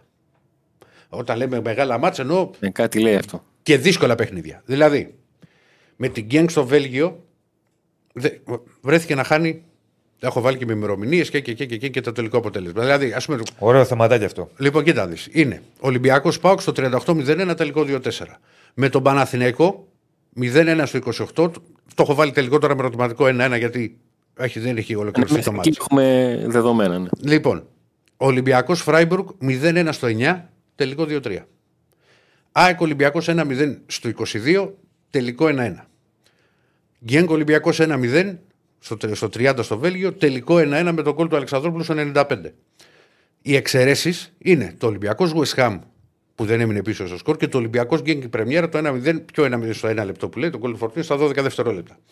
Τα μάτς με την Γκένκ, άντε εγώ να τα ψιλοβγάλω έξω γιατί είναι και τα πρώτα της σεζόν και δεν είναι έτοιμη η ομάδα. Αλλά δεν γίνεται όμως σε παιχνίδι με τον Μπάουκ, σε παιχνίδι με τον Παναθηνικό, σε παιχνίδι με τη Φράιμπουργκ, σε παιχνίδι με την ΑΕΚ. Να, τα πιο δύσκολα. να μένει πάντα. Απ' τη μία, η μία όψη του νομίσματος και αυτό που είναι ωραίο και για να ακούσει, ξέρεις και, και στον κόσμο, είναι ότι η ομάδα βγάζει αντίδραση παρόλο που μένει πίσω στο σκορ. Όχι, αλλά και το ότι τα τρία από αυτά τα μάτια είναι εντός έδρας. Ναι. Επίσης κάτι λέει. Βεβαίως. Ναι. Εγώ θέλω να πω και κάτι άλλο. Δεν, δεν ήξερα για την κάρτα που έχεις βάλει. Αυτό που πήγα να σου πω προηγουμένως, αλλά μου κάνεις ωραία πάσα. Εδώ τι, δείχ- τι, βλέ- τι δείχνεις; Δείχνεις τα μάτια του Ολυμπιακού στα οποία έχει δεχτεί τον γκολ και Ναι. πώς έχουν λήξει. Και όλα βλέπεις όλα τα μάτια είναι μάτια δύσκολα. Είτε ντέρμπι είτε ευρωπαϊκά Ε, παιχνίδια. αυτά λέω. Ναι, αυτά σου έχω βάλει. Ωραία. Δε- βέβαια δεν είχε τύχει να μείνει πίσω στο σκορ ε, σε άλλο μάτς. Ακριβώς. Τι ήθελα να πω; Με τη Λαμία ή με την Ίσως Κυφσιά. δημιουργήθηκε μια υπερβολή, ίσως δεν ξέρω, στον Ολυμπιακό όταν είχε σερή παιχνίδια, αν θυμασαι αλλά σερή παιχνίδια με μικρομεσαίες ομάδες. Θα φτάσω και εκεί. Ε, το το βλέπεις στην κάρτα. με τις θα- μικρομεσαίες θα- ομάδες δεν είχε πρόβλημα. Περίμενε. Εδώ έχει πρόβλημα. Το ότι ο Ολυμπιακός είναι μια ομάδα η οποία χτίζεται. Θυμίζω ότι και στο μάτς με τη Λαμία και στο μάτς με την Κυφυσιά στο Καρεσκάκι και η Λαμία και η Φυσ- και η Κυφσιά έχασαν μεγάλες ευκαιρίες. Ναι. Θυμίζω ότι στο μάτς με τον Πανσεραϊκό, ο Πανσεραϊκός στο 0-0 έχασε πέναλτι. Σωστό, σωστό. σωστό. Λοιπόν, ο Και Ολυμπιακός, κλεισμένο. ναι, ο Ολυμπιακός έτρωγε κόντρες. Δεν σου λέω ότι δεν έτρωγε κόντρες. Δηλαδή άφηνε χώρους. Ήταν κάτι το οποίο, όπως είχε πει το αμυντικό transition και ο ίδιος ο Μαρτίνη, θέλουμε να το βελτιώσουμε. Εγώ όμω σου λέω τώρα στα μεγάλα μάτια, τα οποία είναι κάτι το εντελώς διαφορετικό και τα μεγάλα και με, με δύσκολου αντιπάλους. Ναι, από τη μία ο Ολυμπιακός θα βγάλει αντίδραση, γιατί με τον Παναθηναϊκό ισοφάρισε στο, σα- στο 48. Με τη Φράιμπουργκ πήγε το μάτσα 0-1-1-2, το έκανε 1-1-2-2 και στο 2-3 κιόλα πάλι έχασε ευκαιρία. Με την ΑΕΚ πήρε την ισοπαλία, έβγαλε ένα πολύ καλό δεύτερο 20 λεπτό στο πρώτο ημίχρονο. Αλλά όμως κάποια στιγμή, όταν βρίσκεσαι συνέχεια πίσω στο σκορ και κυνηγάς, δεν θα μπορέσει να ισοφαρίσεις. Είναι σαν τα μάτς, θα τα πούμε και με τον Άκη μετά, που άμα αφήνεις ένα παιχνίδι στο 0-1, μπορεί μια στραβοκλωτσιά να στο κάνει 1-1. Έτσι και αυτό τώρα. Δηλαδή, πόσες φορές θα μπορέσεις ας πούμε, να γυρνάς παιχνίδι; Και να βρίσκεσαι πίσω στο σκορ. Και γιατί να μην προηγηθεί ο Ολυμπιακός σε ένα από αυτά τα παιχνίδια και να βρει χώρους και να χτυπήσει ο Ολυμπιακός στην κόντρα; Εγώ θα, θα, θα συμφωνήσω απολύτω. Νομίζω ότι όλοι συμφωνούμε ότι είναι μια νέα ομάδα με νέο προπονητή. Αλλά δημιουργήθηκε και μια ψευδέστηση για μένα, μια εικόνα υπερβολής. Δεν ήταν θέμα Να ψευδέστησης. σου ολοκληρώσω. να σου Ναι, ναι. ολοκληρώσω. Σε μια νέα ομάδα που κάνει σερήν εικόν με μικρομεσαίες ομάδες, κράτα χαμηλά την μπάλα. Γιατί είναι νέα ομάδα. Μα καλά, δεν να είπαμε. τη δούμε και στα δύσκολα. Ρε, αδερφέ, μαζί κάνουμε εκπομπές. Δεν, Δεν λέω είπαμε για ότι είναι σένα. Barcelona. Γενικώς υπήρχε μια κατάσταση. Δεν είπα για Μπαρσελόνα. Ηρακλή. Υπήρχε μια κατάσταση ότι το βλέπεις ο Ολυμπιακός είναι εξαιρετικός, είναι αυτό, είναι το ένα, είναι το άλλο. Υπομονή. Οι νέες ομάδες θέλουν υπομονή. Και στα καλά και στα άσχημα. Βεβαίω. Εκεί θα καταλήξω. Και στα καλά και στα Είπα άσχημα. πριν ότι μπορεί να κάνει. Για μένα πρέπει να κάνει υπομονή. Αλλά πρέπει να βλέπεις και πράγματα. Καλά, εννοείται. Γιατί Αλλιώς τι υπομονή να ο κάνεις. Ολυμπιακός. Η λέξη, η λέξη υπομονή και μεγάλη ελληνική ομάδα μπαίνουν στην ίδια πρόταση μια φορά στα 10 χρόνια. Μία φορά στα 10 χρόνια λοιπόν, Αντώνη μου, ήταν τη χρονιά που ο Πάοκ πήρε το πρωτάθλημα, που ο Ολυμπιακός Ναι. είχε για πρώτη χρονιά τον Μαρτίν, ο οποίος Μαρτίν βρέθηκε σε δύσκολη θέση μετά τον αποκλεισμό από τη Λαμία. Ναι. Που- Αλλά σε στο μια χρονιά κύπελο. στην οποία ο Ολυμπιακός έκανε δηλαδή Ο- ε, ήταν μια χρονιά στην οποία ο Ολυμπιακό. 100 φορές με τους βαθμούς που είχε θα παίρνει πρωτάθλημα. Ναι, βρε, τι το συζητάς. Α, Έδειξε, εγώ γι' αυτό, δηλαδή. έδειξε ο Ολυμπιακός πράγματα. Έφευγε ο κόσμος από το γήπεδο γεμάτος. Είδε μια μεγάλη βελτίωση σε σχέση με την προηγούμενη χρονιά. Έμεινε ο Μαρτίνς, δεύτερο χρόνο, και είδαμε μετά ότι πήρε τρία πρωταθλήματα. Όχι ξεκούραστα. Το ξεκούραστα είναι και λίγο. Δηλαδή, ειδικά το τρίτο και το Είναι τέταρτο. έξι είτε σύνολο. Ναι, δηλαδή, τι, τι, τι να Είναι με έξι συζητήσουμε. ήττες σύνολο σε τρία χρόνια. Μα, Τι να συζητάμε. μα δηλαδή, όπου και αυτό. να πήγαινε ο Ολυμπιακός εκείνη την τριετία, περισσότεροι αντίπαλοι σκεφτόντουσαν πόσα θα φάμε, με όλο το σεβασμό στις ομάδες, και όπως ήταν τότε και τα, και τα μεγάλα παιχνίδια, παρά να πεις πάμε να τους κερδίσουμε. Λοιπόν, τώρα ο Ολυμπιακός μετά την, την περσινή σεζόν πήγε σε ένα νέο project. Είναι δεδομένο ότι έχουν κάνει λάθη. Και ο Μαρτίνεθ και το γεγονός ότι δεν ήρθε και ένα άλλο στόπερ.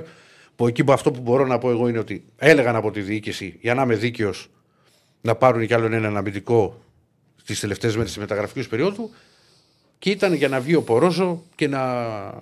Δεν, δεν προχώρησαν σε μια τέτοια κίνηση. Όταν εννοώ αμυντικό, αμυντικό έτοιμο. Γιατί ήρθε ο Μπιανκόν, αλλά δεν είναι έτοιμο, ήταν έτοιμος ο Μπιανκόν. Προερχόταν από τραυματισμό το παιδί και μπαίνει.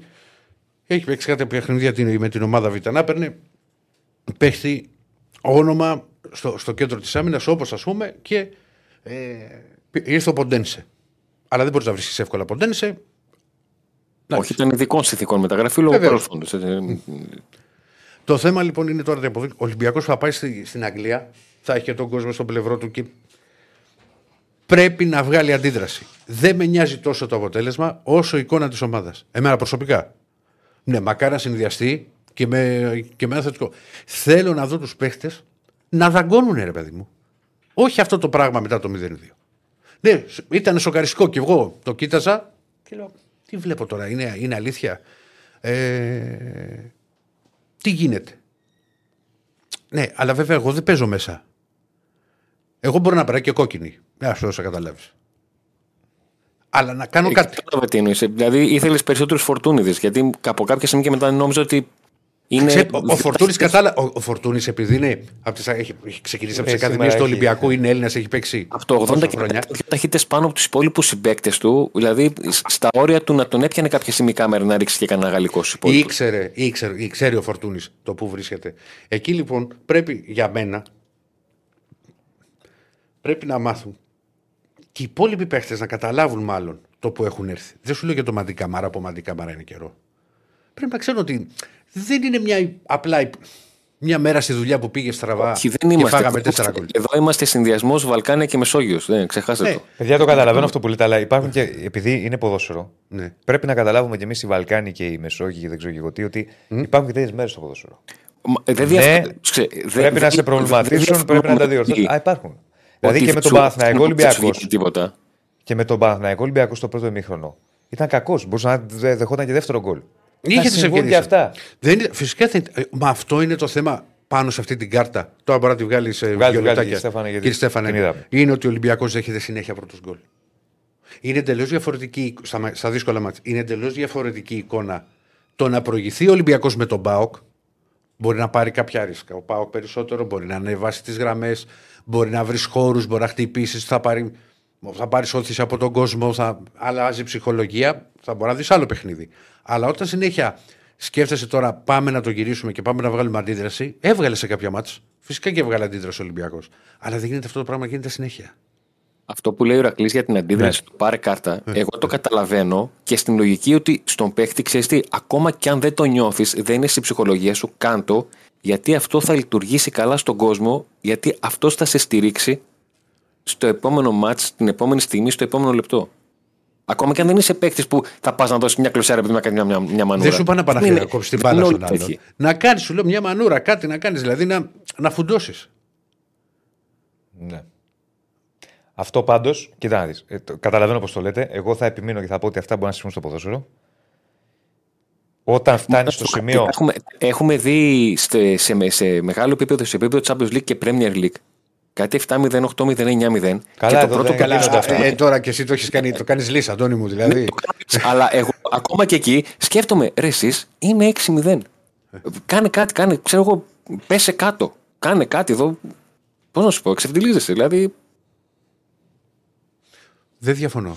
Ναι, ε, μαζί σου. Αλλά βέβαια, μα- σε- αλλά βέβαια στην Ελλάδα αυτά που γίνονται στην Πρέμιερ κάτι 8-1 και κάτι τέτοια δεν και νομίζω δεν, ότι. δεν, δεν- δεν- εντάξει, δεν το, Μα δεν το είπαμε, συγκρίνω. να Το πολύ δείχνουμε μια γνώμη ανωτερότητα, αλλά δεν νομίζω. Όχι, όχι. Μαζί σας.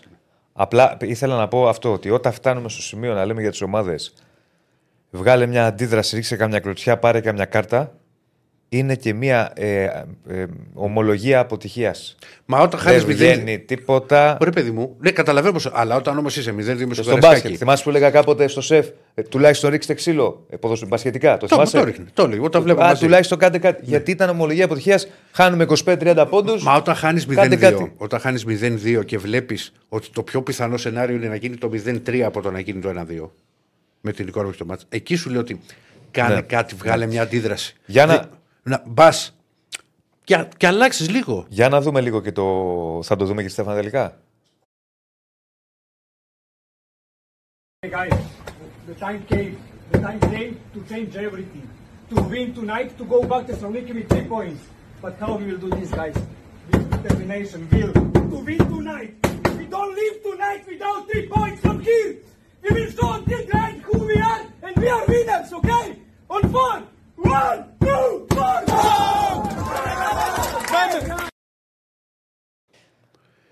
Είναι, ε, αυτό, εδώ είναι η ομιλία του, του Ζίβκοβιτς Στους Ο παίκτες του Αντρίας ΠΑΟΚ. Ζήφο τελευταίο, το τελευταίο καιρό παίρνει τον Περβεχιόνιον. Αν δεν κάνω λάθος, παίρνει η πρώτη φορά που το παίρνει από έναξη αγώνα γιατί δεν ήταν ούτε ο, ο Βιερίνια ούτε ο, ο Σβάμπ. Αλλά έρχεται σε συνέχεια των όσων εξελίχθηκαν στην, ε, ε, στην ανανέωση του, του Ζήφκοβιτς το καλοκαίρι όταν ο Ιβάν Σαββίδης του, του είχε πει ότι θέλω εσύ να γίνεις ο επόμενος αρχηγός του ΠΑΟΚ. Μα αυτό πήγα να, σου, να σε ρωτήσω τώρα, δεν ήξερα ότι το έχει πει ο Σαββίδης. Θα είναι ο νέος Βιερίνια, βλέπεις. Να κάτσει χρόνια στην ομάδα; Κοίταξε, αυτή τη στιγμή μην μπαίνεις στην διανύει την τέταρτη του σεζόν και έχει συμβόλαιο για άλλα τρία χρόνια. Ε, θα γίνει. Δεν είναι εύκολο την, στην, ε, μετά το 2010 να βρεις ξένο που θα έχει κάτσει 7 χρόνια στην ομάδα. Σε μια ομάδα. Είναι πάντως αρχηγική ομιλία. Έτσι, είναι ομιλία που από αυτές που δείχνουν ποιοι παίκτες έχουν την προσωπικότητα και την. ε, Να παίξουν σταθούν. να ξεχωρίσουν και να είναι στα ποδητήρια οι, οι ηγέτες. Και πάντα μπορεί να φαίνεται σε εμάς ίσως απ' έξω ότι αυτά δεν παίζουν ρόλο, παίζουν ρόλο. Πάντα η ψυχολογία είναι τεράστιο κομμάτι στον αθλητισμό. Μου γράφει ένας μου λέει εκεί. Συγγνώμη ότι εκεί λέει πρέπει να βγάλει ο προπονητής αντίδραση. Λέει, όχι ποδοσφαιριστέ, μακάρι να ξέρατε λέει μπαλά. Εντάξει, ρε φίλε, δεν ξέρουμε μπαλά. Ούτε εγώ ούτε οι υπόλοιποι που σχολιάζεις, αλλά. Ε, και ο προπονητής θα βγάλει αντίδραση, αλλά ο παίχτη παίζει. Δηλαδή δεν καταλαβαίνει ο Φορτούνης γιατί βγήκε μπροστά στο τέλος. Γιατί ξέρω ότι. Δεν λέω ότι ομόρφινε το 0-4 που γίνει 2-4. Ναι. Αλλά ακόμα και Όχι, αλλά αυτό είναι, είναι, ρε, εσύ, κάτι. Ο Φορτούνης είναι στον Ολυμπιακό τόσα χρόνια, ώστε αν του πεις μάτς και σενάρια, θα σου πει τι έγινε χωρίς να τα έχει ζήσει. Να του πούνε, παιδί μου, ότι πριν από τόσα χρόνια έγινε αυτό, έπεσε ο Ολυμπιακός, έχασε τόσο, τι έγινε τις επόμενες. Θα σου το περιγράψει. Μα το ξέρει, δηλαδή ο άνθρωπος μυρίζει Ολυμπιακό 10 χρόνια μπάλα. Δηλαδή, τι... Έτσι, έτσι ήταν παλιά. Να το κάνουμε. Ήταν, ήταν ο Τζόρτζεβιτς. Ε, Ο Τζόρτζεβιτς, αυτό που έμπαινε, έμπαινε στα αποδητήρια ή οτιδήποτε και καμιά φορά που πολλές φορές ξέρεις μέσα σε μια ομάδα μπορεί από το πουθενά. Πώς έγινε τώρα για το φάουλ προχθές στο, ότι ήταν στον Παναθηναϊκό που αρπάχτηκε μεταξύ τους για το ποιος εκτελέσει το φάουλ; Λοιπόν, είχε γίνει το ίδιο και με τον Ολυμπιακό τότε με Καστίγιο και Μπουλούτ. Και όταν πήγε να γίνει μανούρα στα αποδητήρια, μπήκανε μέσα οι παλιοί και τελείωσε με συνοπτικές διαδικασίες. Γιατί ξέρουν τον Ολυμπιακό. Δηλαδή, είχε στο... ήταν ότι ο Ολυμπιακός έχει τώρα το φορτούνι. Ο φορτούνις δεν είναι μόνο ότι είναι πολύ ποιοτικός παίκτης, δηλαδή ξέρει τρομερή μπάλα, είναι δηλαδή τον χαζεύεις. Είναι όμω και ο, ο πιο παλιός ποδοσφαιριστής στην ομάδα. Είναι αυτός που ξέρεις. Ε, Ο, ο τρόπο με τον οποίος έπαιζε ο Φορτούνης από το 80 και μετά μου θύμισε τον, ε, τον Κλάου Αθανασιάδη στο τελευταίο παιχνίδι της χρονιάς 2014-2015 που ο Πάουκ έχει βγει τελευταίο στα playoff. Είναι τελευταίο μάτ. Πηγαίνει στον Αστέρα Τρίπολης και κάποια στιγμή ο Πάουκ πίνει θάλασσα που το περιμένεις. Γυρίζει ο Αθανασιάδης, κόβει, διώχνει σε κόρνερ και γυρίζει με ένα βλέμμα απόγνωση στους συμπαίκτες του και τη λέει: Τι κάνετε, ρε, πώς-» Ναι. Αυτό. Δηλαδή, Βγήκε είναι η μπροστά και στιγμή είδε. που φτάνει, που φτάνει ο παίκτης που μ- μυρίζει την ομάδα του, φτάνει σε αυτό το σημείο. Ναι. Πρωτού πάμε στην επόμενη μέρα και να το κλείσουμε, θα επανέλθουμε μετά. Ενώ να, να πάμε και στα υπόλοιπα ρεπορτάζ. Απλά θα έχουμε αργότερα και νέο καλεσμένο ε, για το ΠΑΟΚ Ολυμπιακός. MVP κατά την άποψή σας; Ε, Είναι, ήταν ε, περιέργως από τις πιο δύσκολες φορές να, να, να βρω MVP. Γιατί δεν... δεν- Πώς να σου πω. Ε, ο, ο Μπράντον έχει βάλει τα, τα δύο δύο γκολ. Γκολ. Ε, ο Μπάμπα έχει παίξει πολύ καλά σε μια πλευρά που περίμενα, Παύλα, φοβόμουν να το... Αν δεν ήταν τα το δύο δίνει. γκολ του Μπράντον, εγώ θα βάζα τον Μπάμπα. Εντάξει, είναι ο κωβικός ο Τόμας. Ναι. Είναι κωβικός μέσα στο μάτι. Πρόσεξε πώς το, το heatmap μιλάει για έναν παίχτη που οι, οι προπονητές που λατρεύουν την τακτική θα τον αγκαλιάσουν. Βρε, δεν πάνε ενώ περίεργος που έχει 500 τατουά στο σώμα του, που λένε ότι ξενυχτάει, που κάνει ράνι. Αυτό το heatmap είναι heatmap επιθετικού που έβαλε δύο γκολ. Οκ, το ένα πέναλτι. Αλλά το πέναλτι το κέρδισε. Ναι. Δηλαδή, Γι' αυτό σου λέω ότι ήταν κομβικός. η- Το, το ένα θερμό σημείο στη μεγάλη περιοχή είναι το σημείο που κέρδισε το πέναλτι. Και η, μία από τις επαφές του κάτω από τη μεσαία γραμμή είναι η επαφή που ξεκινάει το 0-1. Που κλέβει την μπάλα. Μα εδώ φίλε, βλέπεις ότι είναι επαφή και στην περιοχή του ΠΑΟΚ. Και μιλάμε για το Σέντερφορ πόσες φορές έχει γυρίσει. Άμα το δούμε. Ε, στα όρια. Ε, εντάξει, δεν έπαιξε και δίπλα στον τερματοφύλακα. Κυρίως πρέπει να είναι όταν. Ε, Δεν είναι πολλές οι επαφές. σω μετά από κάποιες τιμένε Όχι, παλιέ. θα σου πω όμως και κάτι. Έχει κάνει επαφές. Πόσες άλλες ώρες έχει γυρίσει, Να σου πω και χωρίς να μια έχει κάνει ακόμα επαφή; λεπτομέρεια. Να σου πω και μια ακόμα λεπτομέρεια. Η, φα- η πλευρά στην οποία ε, έχει ένα πολύ θερμό σημείο κάτω από τη μεσαία γραμμή είναι στα αριστερά. Εκεί που πηγαίνει κάποια στιγμή να βοηθήσει και αυτός τον μπάμπα. Γιατί καταλαβαίνω ότι εκεί κάτι γίνεται. Όπα, μας έχουν στριμώξει εδώ. Ναι. Ε, για σένα, Ηρακλή, MVP. Ε, αυτό είμαστε. Τόμας, ε. Ωραία. Χειρότερος. Αλλά όπως είπα και στο, στον Αντώνη, εγώ όπως μου το θύμισε ο Αντώνης, εγώ του είχα πει την Παρασκευή ποιο δεν ήθελα. Ναι, το έχεις πει, το έχεις πει. Μα σου λέω, έχεις πει. τώρα Άλλη φορά να μην μιλάς. δηλαδή, στο ένα, τον, ε, ε, εσύ μίλησες παίκτη που έβαλε και ο γκολ και εγώ μίλησα τον παίκτη τον οποίο περιμέναμε να ξεκινήσει, αλλά ο προπονητής άλλαξε το σχήμα και την πλήρωσε. Και ήταν η πρώτη του διορθωτική κίνηση. Χειρότερος. Εγώ είπα την άποψη μου εκείνη. Εγώ χειρότερο βάζω, έχω άλλο κριτήριο λόγω του εντός οικού φόβου που είχα ε, του, του Ποτένσε.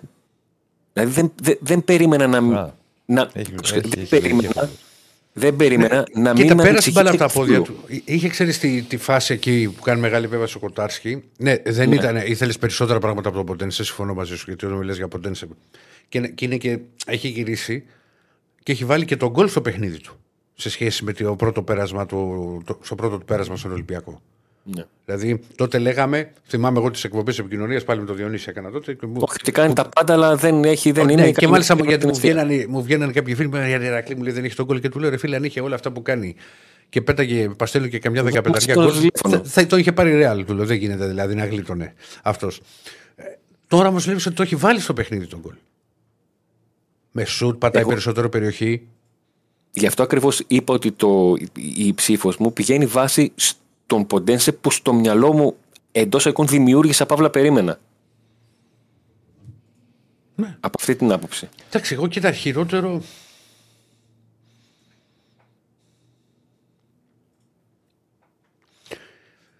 Κοίτα, ο Κίνη είναι η εύκολη λύση. Δηλαδή να πεις ότι δεν έχει κάνει τίποτα το, στο, στο οποίο.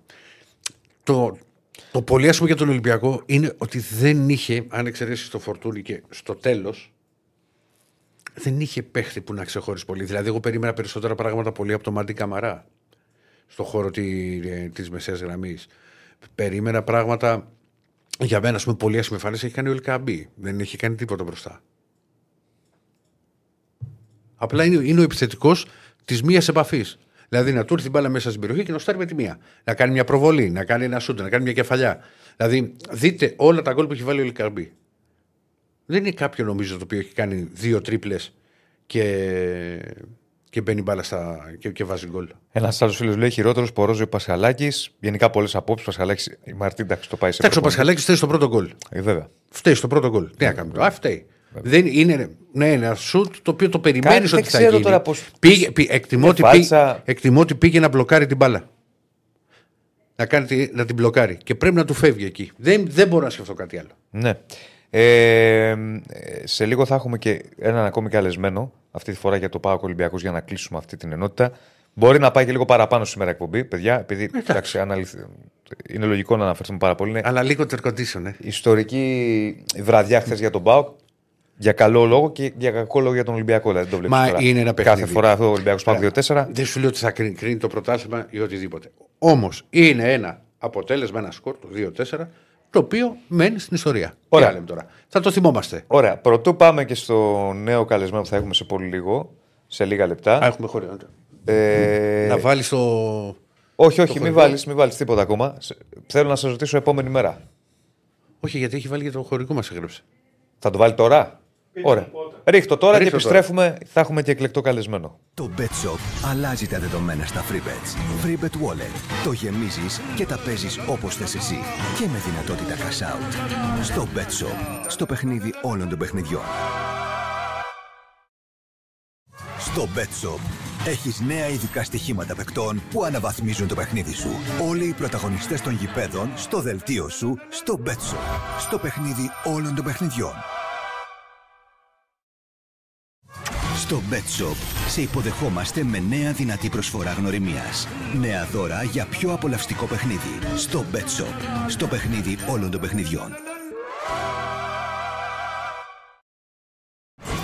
Bet Builder από το Bet Shop. Εδώ χτίζεις τη δική σου στοιχηματική εμπειρία. Με δυνατότητα cash out και πολλαπλά Bet Builder στο ίδιο δελτίο.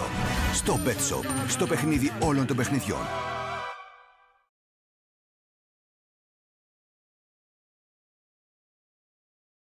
Λοιπόν, είμαστε εδώ, συνεχίζουμε κανονικά. Ε, έχουμε τον Αντώνη. Ναι, τον έχουμε. Μισό λεπτό μόνο. Λοιπόν, λίγο ακόμα θα έχουμε Ολυμπιακό Πάο για να μιλήσουμε και με τον εκλεκτό καλεσμένο σε πολύ πολύ λίγο. Επόμενη μέρα θέλω να ρωτήσω, παιδιά, γιατί αυτή είναι η σημαντική Επό, τώρα. επόμενη μέρα. Σε τίτλους. Κοίτα. Επόμενη μέρα είναι μάτς με West Ham και οπωσδήποτε αντίδραση και καλύτερη εικόνα για τον Ολυμπιακό και επειδή μιλάμε για την Ελλάδα και για τον Μαρτίνες. Ναι. Πάοκ. Επόμενη μέρα για τον Πάουκ μπορεί να φανεί περίεργο, αλλά θα ήταν η ίδια ανεξαρτήτου του αποτελέσματος. Δηλαδή, ε, ο Πάουκ έχει την ευκαιρία την Πέμπτη να πάρει την πρόκληση στην επόμενη φάση, υποδεχόμενος την, την Αμπερντίν. Και αυτό δεν Βάλε θα μια εξεταστεί- ανωτελεία, βάλε μια Αντώνη. ανωτελεία, και θα- ναι. θα- γιατί έχουμε μαζί μας Ναι. τον κύριο Γιώργο Κούδα, ε, τον οποίο και ευχαριστούμε πολύ για να μιλήσουμε για το Πάοκ Ολυμπιακός. Κύριε Κούδα, καλησπέρα. Καλησπέρα σας, καλησπέρα σας. Καλησπέρα, καλή εβδομάδα. Σας ευχαριστούμε πάρα πολύ καταρχάς για την ε, τιμή που μας κάνετε να είστε μαζί μας. Ε, γιατί νομίζω ότι είναι και μια ιστορική βραδιά για τον Πάοκ αυτή, έτσι, αυτό το 2-4 κοντά στον Ολυμπιακό στο Καραϊσκάκι. Ε, κα- παν- πάντοτε τα αποτελέσματα μετά 41 χρόνια, μετά 48 χρόνια επαναλαμβάνονται. Πώς το είδατε το, το μάτς εσείς, περιμένατε τέτοια εικόνα, τέτοιο μεγάλο αποτέλεσμα για τον Πάοκ. Κοίταξε, όταν παίζουν δύο μεγάλες ο- ομάδες, οποιοδήποτε αποτέλεσμα είναι, ε, πιστεύω, εφικτό. Γιατί ε, και, και εμείς χάναμε στα- σε παιχνίδια α, που παίζαμε καλά, α, πότε και κερδίζαμε. Αυτό είναι το ποδόσφαιρο. Αυτό θα πρέπει να καταλάβουμε.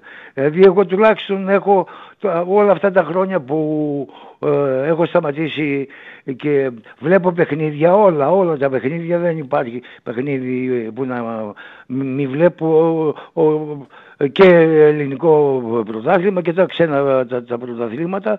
Αυτό είναι το ποδόσφαιρο. Και φυσικά, μια και το είπατε κι εσείς, σίγουρα ε, ε, μπορεί να σας ταξίδεψε αυτό το, το παιχνίδι στο 76, δεν ήταν το 0-4. Έχει, το 1986 ήταν. ναι. Ναι, με 75-76 ήταν ε, δύο ομάδες οι οποίες ε, π- παίξανε φοβερό ποδόσφαιρο αλλά α, με, του, τουλάχιστον τα ξεκίνησα εγώ και ε, το πρώτο ημίχρονο ένα γκολ ο, ο Τερτζανίδης και μετά σε δύο φάσεις ε, στο δεύτερο ημίχρονο την μπάλα από το κέντρο και πήγα στα α, σε- δύο σέντρεμπάκ Σιώκος ε, ε, και Ολυμπιακού. Σιω- Πώς; Του Ολυμπιακού, ο Σιώκος. Ναι, ο- ναι, στο- ναι, ο Σιώκος. Ε, λοιπόν και, και έκανα τα, τα δύο τα γκολ. Και μετά ε, εκείνο που έχω κρατήσει τουλάχιστον, δεν ξέρω, επειδή μετά ήμασταν αντίπαλοι τη μια μισή ώρα συμπαίκτες, ήμασταν και στην εθνική ομάδα και στα, α, από πολλές ηλικίες παικτών τότε, Βελικάρης ας πούμε, που ήμασταν και φίλοι, ε, αγκαλιαστήκαμε και ένα α, γήπεδο 32.000 κόσμο είχε τότε, χειροκροτούσαν. Χειροκροτούσαν και τις, δύο τις ομάδες, γιατί είδαν ένα θέαμα, άσχετα που μπορεί Άλλες να ήταν εποχές. πληγωμένοι από το αποτέλεσμα. Άλλες εποχές. Θα ήθελα να σας ρωτήσω, κύριε Κούδα, θα σας το έχουν ρωτήσει φυσικά και άλλοι συνάδελφοι. Ο Κωνσταντέλιας έχει στοιχεία που μοιάζουν, που είχατε εσείς, μοιάζατε σαν παίχτες; Ε, το σύγχρονο ποδόσφαιρο έχει κάποια πλεονεκτήματα από την δική μας την εποχή. Αλλά λίγο επιστημονικά που ακούω και κάτι, ο εγκέφαλος ε, σε οτιδήποτε κάνεις και ιδιαίτερα στην ηλικία από 20 έως 24-25 ολοκληρώνεται. Δηλαδή, τι λέω με αυτό, ότι το παιδί αυτό έχει ένα περιθώριο και στη σύγχρονη εποχή να αναπτύξει αυτό το ταλέντο που έχει μέσα στον εγκέφαλό του και να αποδώσει πολύ περισσότερα από ό,τι μπορούσαμε εκείνη τη- την εποχη Ε, ε, πιστεύω ότι είναι ένα ταλέντο αυτή τη στιγμή έτσι πως το βλέπω εμένα αλλά ε, δεν θα πρέπει να ακούσει μόνο τα δικά μου λόγια αλλά να τα βάλει ή να τα μέσα στον εγκέφαλό του, μέσα στο μυαλό του και να τα α, αποστραγγίσει και να βγάλει το, το σωστό. Δηλαδή ε, σήμερα οι σιρήνες είναι πάρα πολλές. Όχι ότι δεν ήταν και εκεί τα χρόνια, αλλά πολύ περισσότερο γιατί ε, έχουν αντίκτυπο σε αυτά τα παιδιά που έχουν τέτοιο ταλέντο ε, και είναι το, το χρήμα και οι μάναζερ που συνήθως χειρίζονται αυτά τα πράγματα. Να κλείσει τα αυτιά τους στις χειρίνες και εγώ πιστεύω ο, ειλικρινά μιλάω ότι δεν θα έχει να ζηλέψει αν ολοκληρωθεί ε, σε αυτά τα, τα χρόνια που λέω ότι λέμε σήμερα για έναν Ρονάλντο, λέμε για έναν ε, Μέση και πολλούς άλλους ε, ποδοσφαιριστές του σύγχρονου ποδοσφαίρου μπορεί να φτάσει σε αυτό το επίπεδο. Ναι. Ε, μπο, μπορεί κύριε Κούδα με την εμπειρία σας και τη γνώση σας μπορεί ο Πάουκ να, να φτάσει μέχρι το τέλος διεκδικώντας το πρωτάθλημα; Και να βάλουμε και τον Αντώνη στη, δεν, δεν, δυστυχώς δεν μπορούμε. Α, δεν μπορούμε. Α. Τε, τέσσερις ομάδες αυτή τη στιγμή ε, και δεν ξέρουμε και για την εξέλιξη. Ε, μιλώ για τις τέσσερις ομάδες οι ναι. οποίες σίγουρα παίζουν ε, και Κυριακή, Τετάρτη, Πέμπτη ε, στα ευρωπαϊκά ε, ε, είναι, είναι κάποια επιβάρηση. Πρέπει να το, το βγάλουμε αυτό το, το θέμα μέσα από το, αυτό που λέμε και την κριτική που κάνουν ε, και όλοι οι εφημερίδες, ραδιόφωνα, τηλεοράσεις ε, ότι είμαστε στην Ευρώπη και θα πρέπει να ανταπαξέρχομαστε σε όλα αυτά τα, τα δύσκολα παιχνίδια γιατί ε, ξέρουμε είτε μικρή ομάδα και το βλέπω ο, είτε μικρή ομάδα λέγεται Ελσίσκι ή Μπάγκερνι ε, είναι ποδόσφαιρο. Μπορείς να κερδίσεις και μπορεί να χάσεις αν δεν είσαι συγκεντρωμένος, αν δεν παίξεις ε, μπάλα. Ναι. Ε, γενικά το, το πρωτάθλημα το φετινό πώς το βλέπετε; Καλύτερο, χειρότερο, μία από τα ίδια; Ε, ε, καλά, εκτός της παθογένειας που έχει το ελληνικό ποδόσφαιρο, βλέπω ότι ε, παρακολούθησα χθες δύο-τρία παιχνίδια, τέσσερα πόσα ήταν από τις 5 μέχρι τις ε, 11.30-12 ε, η ώρα είδα ότι οι ομάδες παίζουν πλέον είτε Λαμία λέγεται είτε Πασεραϊκός λέγεται είτε Απόλλων Αθηνών. Χθες που έφερε ένα Απόλλων Αθηνών Ατρόμητος ε, παίζουν ποδόσφαιρο παίζουν ποδόσφαιρο. Αρχίσαμε να βελτιώνουμε ορισμένα πράγματα γιατί δεν πρέπει να θεωρούμε ότι είναι εύκολη η ομάδα αυτή ε, εύκολη γίνεται το, το, παιχνίδι όταν παίζεις ποδόσφαιρο και όταν αυτές τις ευκαιρίες που έχεις τις εκμεταλλεύεσαι. Ωραία κύριε Κούδα, να σας ευχαριστήσουμε πάρα, σας ευχαριστούμε πολύ, πάρα πολύ για αυτή τη σύντομη έτσι, συνομιλία που είχαμε μαζί. Πρωτού σας, σας, σας αφήσω μόνο πολύ γρήγορα θα ήθελα να μου πείτε την άποψή σας για τον κύριο Λουτσέσκου. Ε, κοιτάξτε, γιατί ακούω τώρα από το πρωί στα ραδιόφωνα ή με παίρνουν τηλέφωνα ή ακούω θα διώξει τον προπονητή ο Ολυμπιακός. Ε, δηλαδή αυτά τα πράγματα, αυτές τις παθογένειες λέω. Δηλαδή μέχρι προχθές που κέρδισε τη West Ham ή το, τα προηγούμενα παιχνίδια που κέρδισε ήταν... Ε, δηλαδή ε, να έχουμε μια ισορροπία. Ε, ε, πρέπει, ναι, ε, ε, σε, σε, αυτό το θέμα ήμασταν ισορροποί. Όχι ισορροπία. Ναι. Ε, πιστεύω ότι όταν σταματήσουν αυτές οι παθογένειες ε, ίσως κάνουμε ακόμα ένα βήμα Ξέρετε γιατί τι λέω. Ο, αυτή τη στιγμή ο κάθε προπονητής είτε Λουτσέσκου λέγεται είτε Μαρτσίνες λέγεται ή οποιοδήποτε έχει δει την ελληνική νοοτροπία, έχει δει ορισμένα πράγματα. Οποιονδήποτε προπονητή φέρει σε αυτή τη στιγμή ε, που δεν ξέρει το ελληνικό ποδόσφαιρο ε, θα είναι πολύ χειρότερος από αυτό που ήταν τώρα δύο μήνες ε, τρεις μήνες. Δηλαδή αυτά τα πράγματα πρέπει να σταματήσουν. Για μένα προσωπικά είναι αυτή και για τον Λουτσέσκου την προηγούμενη εβδομάδα λέγανε να φύγει και να κάνει. Ε, ήρθε και μετά το 2-0 με την ΑΕΚ έπαιξε αυτό το ποδόσφαιρο. Αυτό είναι το ποδόσφαιρο. Ναι, ναι. Έχετε δίκιο. Τα σέβη μας, κύριε Κούδα, και σας ευχαριστούμε πάρα πολύ. Πάρα πολύ. ευχαριστώ πάρα πολύ. Και εγώ. Να είστε, καλά. καλά. Να είστε καλά. Λοιπόν, αυτός ήταν ο κύριος Γιώργος Κούδας. Τον ευχαριστούμε πάρα πολύ. Έχουμε τον Αντώνη να τον Για μια τελευταία τζούρα απλά δεν μπορούσε να συμμετάσχει λόγω ήχου. Εγώ το μόνο που έχω να πω για τον κύριο Κούδα είναι ότι είναι από τους βετεράνους που αντιλαμβάνονται την, την διαφορά του ποδοσφαίρου που παίξαν εκείνοι με τη διαφορά του ποδοσφαίρου που παίζεται. Έχεις δίκιο. Γιατί- Πολλοί δεν το η- αντιλαμβάνονται. Ναι, ναι. Ναι. Ε, δεν, είναι, δεν είμαι κατά του γραφικού. Εγώ στην εποχή μου έστειβα την πέτρα Ναι. με το χέρι και όλα αυτά. Το, οκ, εντάξει. Ναι. Ε, Ακριβώς αυτό που, που ανέφερε για το, ο τρόπος τον οποίο μίλησε για τον Κωνσταντέλια, που αντιλαμβάνεται το σε πόσο διαφορετικό ποδοσφαιρικό κόσμο ζει ο Κωνσταντέλιας από αυτόν που ζούσε ε, βέβαια. εκείνος. Ναι. ναι. Ωραία. Νομίζω ότι τα αναλύσαμε όλα. Τα είπαμε όλα και καλεσμένο είχαμε Το να έχουμε ξεχάσει και κάτι. πρόγραμμα είχαμε. Ωραία. Αντώνη, θα τα πούμε αύριο. Να είστε καλά, καλή συνέχεια. Να είστε καλά. να είστε Αντώνη. καλά, Να να είστε είστε καλά, καλά, Αντώνη. να είστε καλά. Νομίζω, παιδιά, εξαντλήσαμε και πήγαμε. Θα μπορεί να πάει λίγο παραπάνω εκπομπή γιατί σήμερα Α, δούμε. Ναι, βρε, θα πάμε. βγάλαμε και Από- τον κύριο Κούδα, Μου- είχαμε νωρίτερα και τον Λίγο πιο κάτω το air condition. Αναγνωστόπουλο.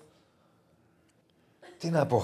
Βάλ το ρε. Έχει ρε. φουντώσει, δεν είναι. Μην, το- μην βάζετε τέσσερα στον Ολυμπιακό, παιδιά. Ναι, φουντώνει. ρε κύριε Στέφανε, Τι να πρώτο κάνω κι εγώ εδώ. ρίξτε το ένα 18 λίγο να δροσίσει και μετά ανέβασε το. Λοιπόν, συνεχίζουμε. Φτιάξε λίγο τα μαλλιά σου εδώ, γιατί. Έχεις Τι θες φουντώσει. να. Ε, αφού έχω φουντώσει, αφού έχω υδρώσει. Φεύγουνε Και εσύ ζωή μαλλιά, μου. φεύγουνε. Ε, τι θες να κάνω; Εντάξει, φτιάξτε τα, εγώ για σένα το λέω. Ε, φέρε μια χτένα. Λοιπόν, πάμε τώρα. Κύριε Στέφανε, βάλτε Πού το, πάμε; το air condition. Έχουμε άλλα, άλλα μνημόσυνα τώρα θα έχουμε; Α, α, στάθηκε στα ποδαράκια σου. Ποδοσφαιρικά, Ε. ρε, άμα δεν κάνουμε Ε, και λίγη Στάθηκε καζούρα, στα τι να ποδαράκια κάνουμε; σου, Διονύση μου. Πάμε τώρα, έχουμε Άκη Γεωργίου. Ναι. Έχουμε άλλη ανάλυση. Για πάμε να δούμε. Καλώς τον. Χαίρετε, άλλη πίκρα. Άλλη πίκρα. Φίλε σου, λέω, το Καλησπέρα από έβλεπα, τον πικραμένο 2. το έβλεπα στο. Το είπα και προηγουμένως στο Ηρακλή, δεν ξέρω αν έβλεπες. Το έβλεπα στη Λαμία γιατί είχα απ' έξω και είχε ένα σουλάτζι. Δίκο, κάτσαμε λίγο να δούμε το μάτι και μου λένε συνάδελφοι στο 80 πάμε να φύγουμε. Έχουμε και δρόμο. Καθίστε ζω, ρε παιδιά. Παιχνίδι, μπάλα είναι. Θα έχει και γλυκό. Είχε. Είχε και γλυκό. Κύριε Στέφανε, δεν κοίτα, πατάς ε, όμως το κουμπί; φαινότανε, ρε, φαινότανε ότι δεν πήγαινε καλά το παιχνίδι. Ε, όταν είσαι και, έχεις και πείρα από ΑΕΚ και ξέρεις τη μαύρη μοίρα σου και το κακό το ριζικό σου, καταλαβαίνεις που πάει το πράγμα. Ε, Απλά θύμιζε λίγο... θε- Ήτανε, πώς να σου πω, ήταν ένα παιχνίδι που η ΑΕΚ δεν κινδύνευσε καθόλου, δεν απειλήθηκε. Αλλά φαινόταν ότι θα, θα έχει μια μούτζα. Δηλαδή, κα- κάπου μου πήγαινε δηλαδή το μυαλό κατά τη διάρκεια του μάτσου όσο δεν σκόραρε. Ε, και τελικά. Ρε το Σιράκη, πλήρωσε. ήταν λίγο η γκέλα αυτή της ΑΕΚ που είναι μεγάλη γκέλα. Είναι εντελώς εκτός προγράμματος. Είναι- Δηλαδή δεν την περιμένει. εντάξει, είναι, θύμισε λίγο αυτό που λες. ΑΕΚ, παλιά ΑΕΚ, ότι ρε παιδί μου κάτι θα γίνει. Ακόμη και τον γκολ που δέχεται. Η Αναμπουμπούλα, το λάθος. Ναι, ναι, ναι, ακριβώς, ακριβώς. Μέχρι και ο Βαφέας παίρνει την μπάλα. Δεν νομίζω θέλει να κάνει αυτό ο Βαφέας. Θέλει να κάνει ένα πλασέ. Δεν τη βρίσκει, νομίζω. Δεν την Δεν, βρήκε. δεν τη Σωστά βρίσκει την καλά. μπάλα. Και εγώ, και εγώ αυτό Και του νομίζω. πήρε τα Και εγώ φάλτσα αυτό ανάποδα. και, και κάνει το τέλειο σουτ. Εκεί που δεν τη βρίσκει καλά, κάνει με εξωτερικά. Δηλαδή, Αλλά είναι, είναι όμως και αυτό που λέμε κλασικό, θα μου πεις, δημοσιογραφικό κλισέ, το έχουμε συζητήσει και με τον Άκη και στην αρχή της σεζόν. όταν χάνεις. Ότι όταν αφήνεις τα μάτια να είναι ζωντανά, δεν ξέρεις πώς Πολύ βάζεις. σωστά. Πολύ σωστά. Πολύ σωστά. Αυτό ήθελα να πω. Ότι, ε, παιδιά, με εξαίρεση το, παι- ε, το παιχνίδι. Τώρα έχουμε 10η αγωνιστική και έχει παίξει και η ΑΕΚ 7 μάτς στην Ευρώπη, νομίζω 7. Ε, δηλαδή έχει παίξει 17 παιχνίδια η ΑΕΚ μέχρι στιγμής. Εντάξει, στην Ευρώπη είναι λογικό να είναι ζωντανά τα μάτια, Ε, είναι βέβαια, άλλο το εντάξει, ναι. Εδώ δεν το συζητάμε. Στο ελληνικό πρωτάθλημα, από τα 10 παιχνίδια που έχει παίξει η ΑΕΚ, ε, μόνο τα δύο δεν ήταν ζωντανά στο τελευταίο δεκάλεπτο. Μόνο με τον Μπάουκ την περασμένη Δευτέρα και με τον Πανετολικό στη Φιλαδέλφια, που εντάξει, ε, είπαμε πόσο κακός ήταν ο Πανετολικός, τουλάχιστον σε εκείνο το timing που ήρθε στη Ναι, Φιλαδέλφια. ναι, ναι. Ήταν πάνω στην αλλαγή προπονητή. Όλα τα υπόλοιπα παιχνίδια της ΑΕΚ, όλα, όλα, όλα είναι ζωντανά. Κρίνονται στον γκολ. Και όταν κρίνονται στον γκολ και είναι ζωντανά, αυτό που είπε, συμφωνώ 200% με τον Ηρακλή, ε, υπάρχει και η πιθανότητα να σου έρθει κεραμίδα ακόμα και από έναν πολύ ακίνδυνο αντίπαλο. Ε, δεν υπάρχει, αν δείτε ας πούμε, στα highlights, δεν υπάρχει ευκαιρία έτσι και φυσικά. Όχι, όχι, όχι. Δεν υπάρχει. Δεν Καμία. υπάρχει. Ε, Έχει, έχει τη μία πιθανότητα, τη μια ελπίδα, να γίνει μία στραβοκλωτσιά και από τα 40 μέτρα, να βρει κάπου να αλλάξει πορεία και να μπει και μέσα. Σωστά. Σωστά. Ε, κοίτα, από το Σάββατο γίνεται μια μεγάλη κουβέντα. Ε, Καταλαβαίνει κανένας ότι είναι και η ένταση μεγάλη από, μετά από ένα τέτοιο στραπάτσο, ας πούμε. Και ε, υπάρχει προβληματισμός γιατί δεν είναι η πρώτη φορά ε, που η ΑΕΚ πριν από ένα σημαντικό ευρωπαϊκό παιχνίδι ε, δεν τα καταφέρνει στο ελληνικό πρωτάθλημα απέναντι σε ομάδα δεύτερης ταχύτητας. Να την πω, πώς να την πω, με όλο το σεβασμό στους ανθρώπους και μπράβο τους κιόλας για την προσπάθεια που κατέβαλαν. Απέναντι σε νεοφώτη του, ε, η ΑΕΚ τα βρίσκει μπαστούνια και ξέρεις, όλοι τώρα, όλο το γύρω-γύρω της ΑΕΚ είναι σε μια διαδικασία ε, να βρούμε τι φταίει. Πολλοί λένε ότι ε, η ομάδα ήταν σνόμπ. Ήταν εν μέρη, ισχύει εν μέρη αυτό, δεν, εγώ δεν θα πω ότι δεν ισχύει. Ε, Όμως στα δικά μου μάτια το πρόβλημα ήταν για ακόμα μια φορά αυτή η πάρα πάρα πολύ κακή η αναποτελεσματικότητα, δεν μπορώ να την πω καν αποτελεσματικότητα της ΑΕΚ. Ε, στα δικά μου μάτια ε, δεν είναι ότι το πρόβλημα της ΑΕΚ ήταν ότι δεν δημιούργησε παραπάνω ευκαιρίες για να Μα βάλει έβγαλε γκολ. ευκαιρίες. Έβγαλε. Το πρόβλημα ήταν Και ότι δεν 7, τελείωσε, 8, Έχουμε στατιστικό, μήπως να το. Α το ρίχνουμε όσο μιλάμε. Γιατί δεν, δεν, δεν τελείωσε τις φάσεις που η ίδια δημιούργησε και ήταν πολλές παιδιά. Η ΑΕΚ έχασε γκολ που δεν χάνονται τώρα προχθές. Δεν, δεν γίνεται. ας Μπορώ πούμε, να και σου πω του κάτι πάνω σε Γκαρσία αυτό. δεν μπορεί να Που συνδέεται Βεβαίως. με το αν ήταν μπλαζέ η ΑΕΚ ή σνόπ κτλ. Κάποιος όσο αυτό παίζει ρόλο. Έτσι θέλω να πω. Αν μια ομάδα πηγαίνει σε ένα παιχνίδι και σου λέει εντάξει, μωρέ, τους έχουμε. Ακόμη και στις ευκαιρίες που θα κάνει, είναι και πνευματικό το ζήτημα κάποιες φορές. Δηλαδή θέμα συγκέντρωσης. Εντάξει, θα το βάλω εγώ τον γκολ, ξέρεις. Και καμιά φορά δεν θέλει να σου γυρίσει μπούμερα και να περνάει η ώρα, να περνάει η ώρα, να περνάει η ώρα, να δέχεις τον γκολ στο 85 και εκεί μετά τρέχα. Όπως έγινε καλή ώρα στο παιχνίδι. Δεν, δεν μπορώ να, να πω ότι έχεις άδικο. Δεν, δεν ξέρω τι φταίει για τις Ναι, ε, κάνουμε τελικές. Είναι σίγουρα. ερμηνείες. Ναι, ε, σίγουρα. σκέψεις. Ε, ε, Είναι θέμα αυτοπεποίθησης, είναι θέμα ικανότητας, είναι θέμα τύχης, είναι όλα μαζί. Ε, κάτι φταίει. Ε, θα σας πω μόνο το πολύ απλό, για, ε, έως και σοκαριστικό ας πούμε, που μάζεψα χθες. Το, το, γιατί το είχα στο μυαλό μου ότι μπορεί να, ε, να ισχύει. Έβλεπα ας πούμε τα 6 goals της ΑΕΚ στο, με, μιας εταιρείας ας πούμε ε, ότι ήταν στο 3 και έκανα το συνειρμό με τα, με τα 6 γκολ της ΑΕΚ στο παιχνίδι με τον ε, Πανσεραϊκό. Απέναντι στους δύο νεοφώτης τους, με τους οποίους η ΑΕΚ σπατάλησε 4 βαθμούς. Βεβαίως. Ε, η ΑΕΚ με την Κηφισιά έβγαλε 3, σύμφωνα ξαναλέω με μια εταιρεία ε, στατιστικής, ας πούμε, που τη θεωρώ αξιόπιστη. Και με τον Παρσεραϊκό ήταν στο 5,64. Συνολικά 64 τα 6 goals. 5,64 στο ΑΕΚ Παρσεραϊκός. Έλα, Τα 6 έτσι. goals. Και Συνολικά. το 3 είναι ή- υψηλό. Πολύ, πολύ. Αλλά το 564 είναι. Παιδιά, σε δύο αγώνες έβγαλε 8,64 εξ γκολ. Και- Σε και αυτούς έβαλε τους δύο δύο γκολ. αγώνες έβαλε δύο γκολ που το ένα ήταν και τυχερό. Α πούμε, του Σιντιμπέ γύρισμα πήγε να κάνει. Δηλαδή δεν προήλθε από τελική προσπάθεια αυτό. Ήταν αυτό γκολ. Είναι θέμα μεγάλο αυτό. Είναι Eso είναι πολύ πρόβλημα. μεγάλο θέμα. Είναι πολύ μεγάλο θέμα. Είναι πολύ μεγάλο θέμα ότι. ε, ε, δηλαδή, εγώ σας ξαναλέω ότι εκεί εντοπίζω το πρόβλημα. Ο- Το, στο γεγονός ότι όχι η ομάδα δεν δημιουργεί, ότι δεν αξιοποιεί τις ευκαιρίες που ήδη δημιουργεί. Αυτό είναι το μεγάλο θέμα της ΑΕΚ. Έκανα μια. α, Θα το κάνουμε και αύριο σε ένα πίνακα αυτό. Ε, η ΑΕΚ στα ex goals, ας πούμε, που δεν τα λένε όλα, αλλά λένε κάποια πράγματα, είναι πρώτη. Ε, και είναι η μοναδική ομάδα που σκοράρει λιγότερα σε σχέ- λιγότερο σε σχέση με το δείκτη της. Ο Παναθηναϊκός σκοράρει περισσότερο σε σχέση με το δείκτη του. Ο, Πατα- ο Παναθηναϊκός είναι η πιο αποτελεσματική ομάδα στο πρωτάθλημα γενικά. Ο Ολυμπιακός σκοράρει περισσότερο σε σχέση με το δείκτη του. Ο Πάοκ σκοράρει περισσότερο σε σχέση με το δείκτη του. Και η ΑΕΚ δημιουργεί, δημιουργεί, δημιουργεί, φέρνει την μπάλα μπροστά. Καταφέρνει να δημιουργήσει τις προποθέσει για να απειλήσουν σοβαρά οι επιθετικοί της. Όμως στην αποτελεσματικότητα είναι πίσω, όχι από τον Ολυμπιακό, τον Παναθηναϊκό και τον Μπάοκ, είναι πίσω από τον Μπαζιάννενα, είναι πίσω από τον Παρσεραϊκό. Ε, έχει πολύ κακή αποτελεσματικότητα. Είναι, ένα αυτό, πολύ όπως σοβαρό είχα πρόβλημα. βάλει αυτό. τίτλο εγώ στο δικό μου στατιστικό πριν. Εντάξει, είναι και σύμπτωση επαναλαμβανόμενη. Ναι, Πάβει να είναι σύμπτωση. Δεν διαφωνώ. Ε, Μα εγώ- είναι κάτι αυτό με την αποτελεσματικότητα της ΑΕΚ που το συζητάμε πολύ καιρό. Κοίτα, η Ρα- ξέρετε, παιδιά, ε, επειδή ξέρεις, γίνονται και συνειρμοί διάφοροι. Ε, ε, καταρχήν για μένα δεν υπάρχει ε, ότι αυτό που λένε ότι διαλέγει η ομάδα παιχνίδια και αυτά. Όχι. Ε, λ- λίγο Α, να α, μπορεί να άλλο, διαλέγει. άλλο ότι μπορεί κανένας παίκτης. Κοίτα, αυτό το έχουμε ζήσει παντού και όλα αυτά τα χρόνια. Ότι άμα υπάρχει ευρωπαϊκό ματς, μετά το ευρωπαϊκό ματς υπάρχει μια κούραση και πριν να το σκεφτείς λίγο, το σκέφτονται. Αλλά όχι ότι δεν μπαίνουν μέσα για να Πέρα ξέρουν κλικ, πατσές. ξέρει τι γίνεται όμως. Αυτοί που παίζουν τώρα στα παιχνίδια του πρωταθλήματος που έκανε η ομάδα τις γκέλες δεν, δεν ξεκινάνε στην Ευρώπη. Δηλαδή δεν είναι οι ίδιοι παίκτες. Γίνεται Ναι. Σωστό κι αυτό. rotation. Σωστό Καταλαβαίνεις. κι αυτό. Οπότε δεν μπορώ να το χρεώσω αυτό, ειδικά γνωρίζοντας πλέον μετά από ένα χρόνο και κάτι, ε, τον Αλμέιδα μπορώ να σας πω ότι το γνωρίζουμε αρκετά καλά. Καταλαβαίνουμε τη φιλοσοφία του, καταλαβαίνουμε την προσέγγιση του, την νοοτροπία του. Δεν είναι ένας προπονητής τώρα που επιτρέπει στην ομάδα του ε, την παραμικρή απώλεια συγκέντρωσης. Ε, θεωρώ ότι.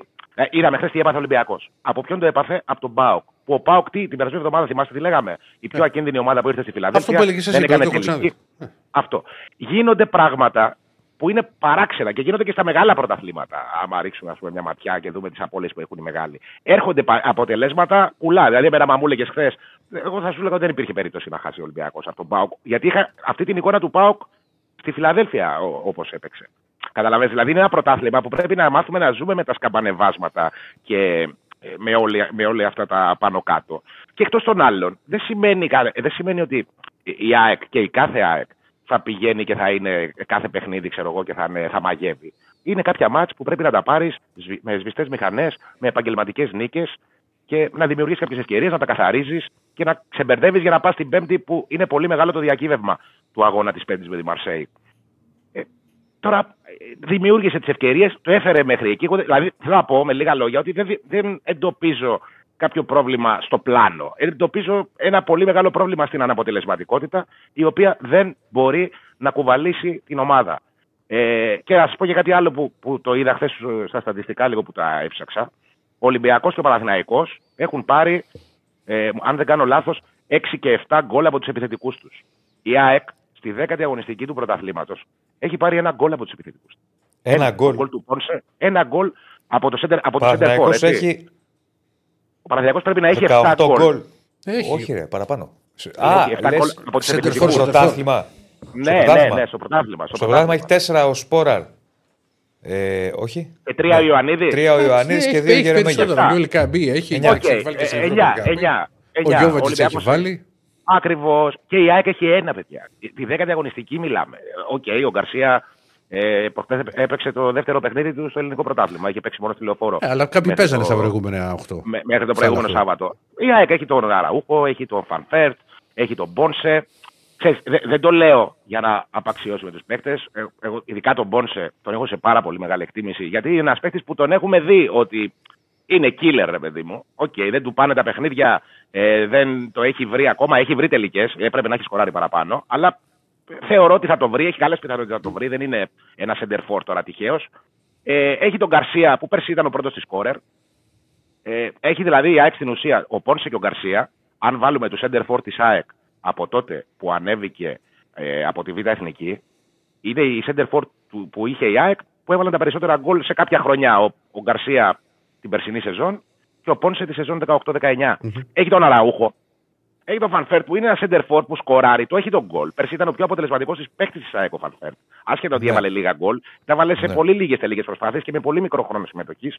Δεν έχει πάρει. Δηλαδή η ΑΕΚ έπρεπε να έχει αυτή τη στιγμή 7 γκολ επιπλέον από τους ε, από τους επιθετικούς της. Δεν τα έχει και αυτό θεωρώ ότι ε, είναι που κοστίζει. Τώρα ε, ο- τα υπόλοιπα για τα rotation, τον Αλμέδα, τώρα γύρισα το, γυρνούσα το Σάββατο, είχα και τα νεύρα μου. Πήγα να πιω μια μπύρα να ξεθυμπάνω στο, στο κέντρο, ας πούμε, εκεί όπου έφευγα από την Κεσαριανή και διάβαζα κάτι σχόλια στα, στα μέσα κοινωνικής δικτύωσης τώρα για τον Αλμέιδα. Τώρα νομίζω ότι εντάξει, ε, είμαστε εκτός τόπου και χρόνου. Ε, και, Θεωρώ ότι τελικά, η ΑΕΚ- ε, και καταλαβαίνω ότι δεν έμεινε στη μία μπύρα. όχι. Απλά ρε παιδί, ξέρεις τι, δεν μπορώ. Ε, ε, ε, η δικιά μου γενιά μεγάλωσε, ας πούμε, με ένα. Ότι από τη στιγμή που υπάρχει ένας προπονητής, ο Μπάγκεβιτς, ας πούμε, τη δεκαετία του 90, ε, το στηρίζεις γιατί ε, κρίνεται μακροπρόθεσμο προπονητής. Όταν βλέπεις απαξιωτικά σχόλια για τον Αλμέιδα, όχι σε μεγάλη κλίμακα. Σε μεγάλη κλίμακα, αλλά όχι σε υπαρκτή γηπαιδική κλίμακα, σε κλίμακα social media. Ρε φίλε, είναι. Δεν θα σου πω, δηλαδή δεν έχω λόγια να το χαρακτηρίσω αυτό το πράγμα. Το θεωρώ ασόβαρο και νομίζω ότι ε, α, η- η ΑΕΚ είναι ένα σοβαρό πράγμα. Δηλαδή πρέπει να κρίνεται σοβαρά. Τώρα, να κρίνετε τώρα τον προπονητή που ήρθε και έβαλε την ΑΕΚ από το 0 στο 100 ε, επειδή δεν μπήκε η μπάλα μέσα στην Καισαριανή με τον Πανσεραϊκό και γιατί η ομάδα έκανε ένα φρικτό μάτσο ας πούμε στην Κρήτη. Οκ, αν αυτό πιστεύουμε ας πούμε, ότι είναι το σωστό, τι από τότε. ε, Δεν, δεν μπορώ, να- μπορώ να. Δεν έχω λόγια δηλαδή για αυτό το πράγμα που, Ναι. που, που έβλεπα.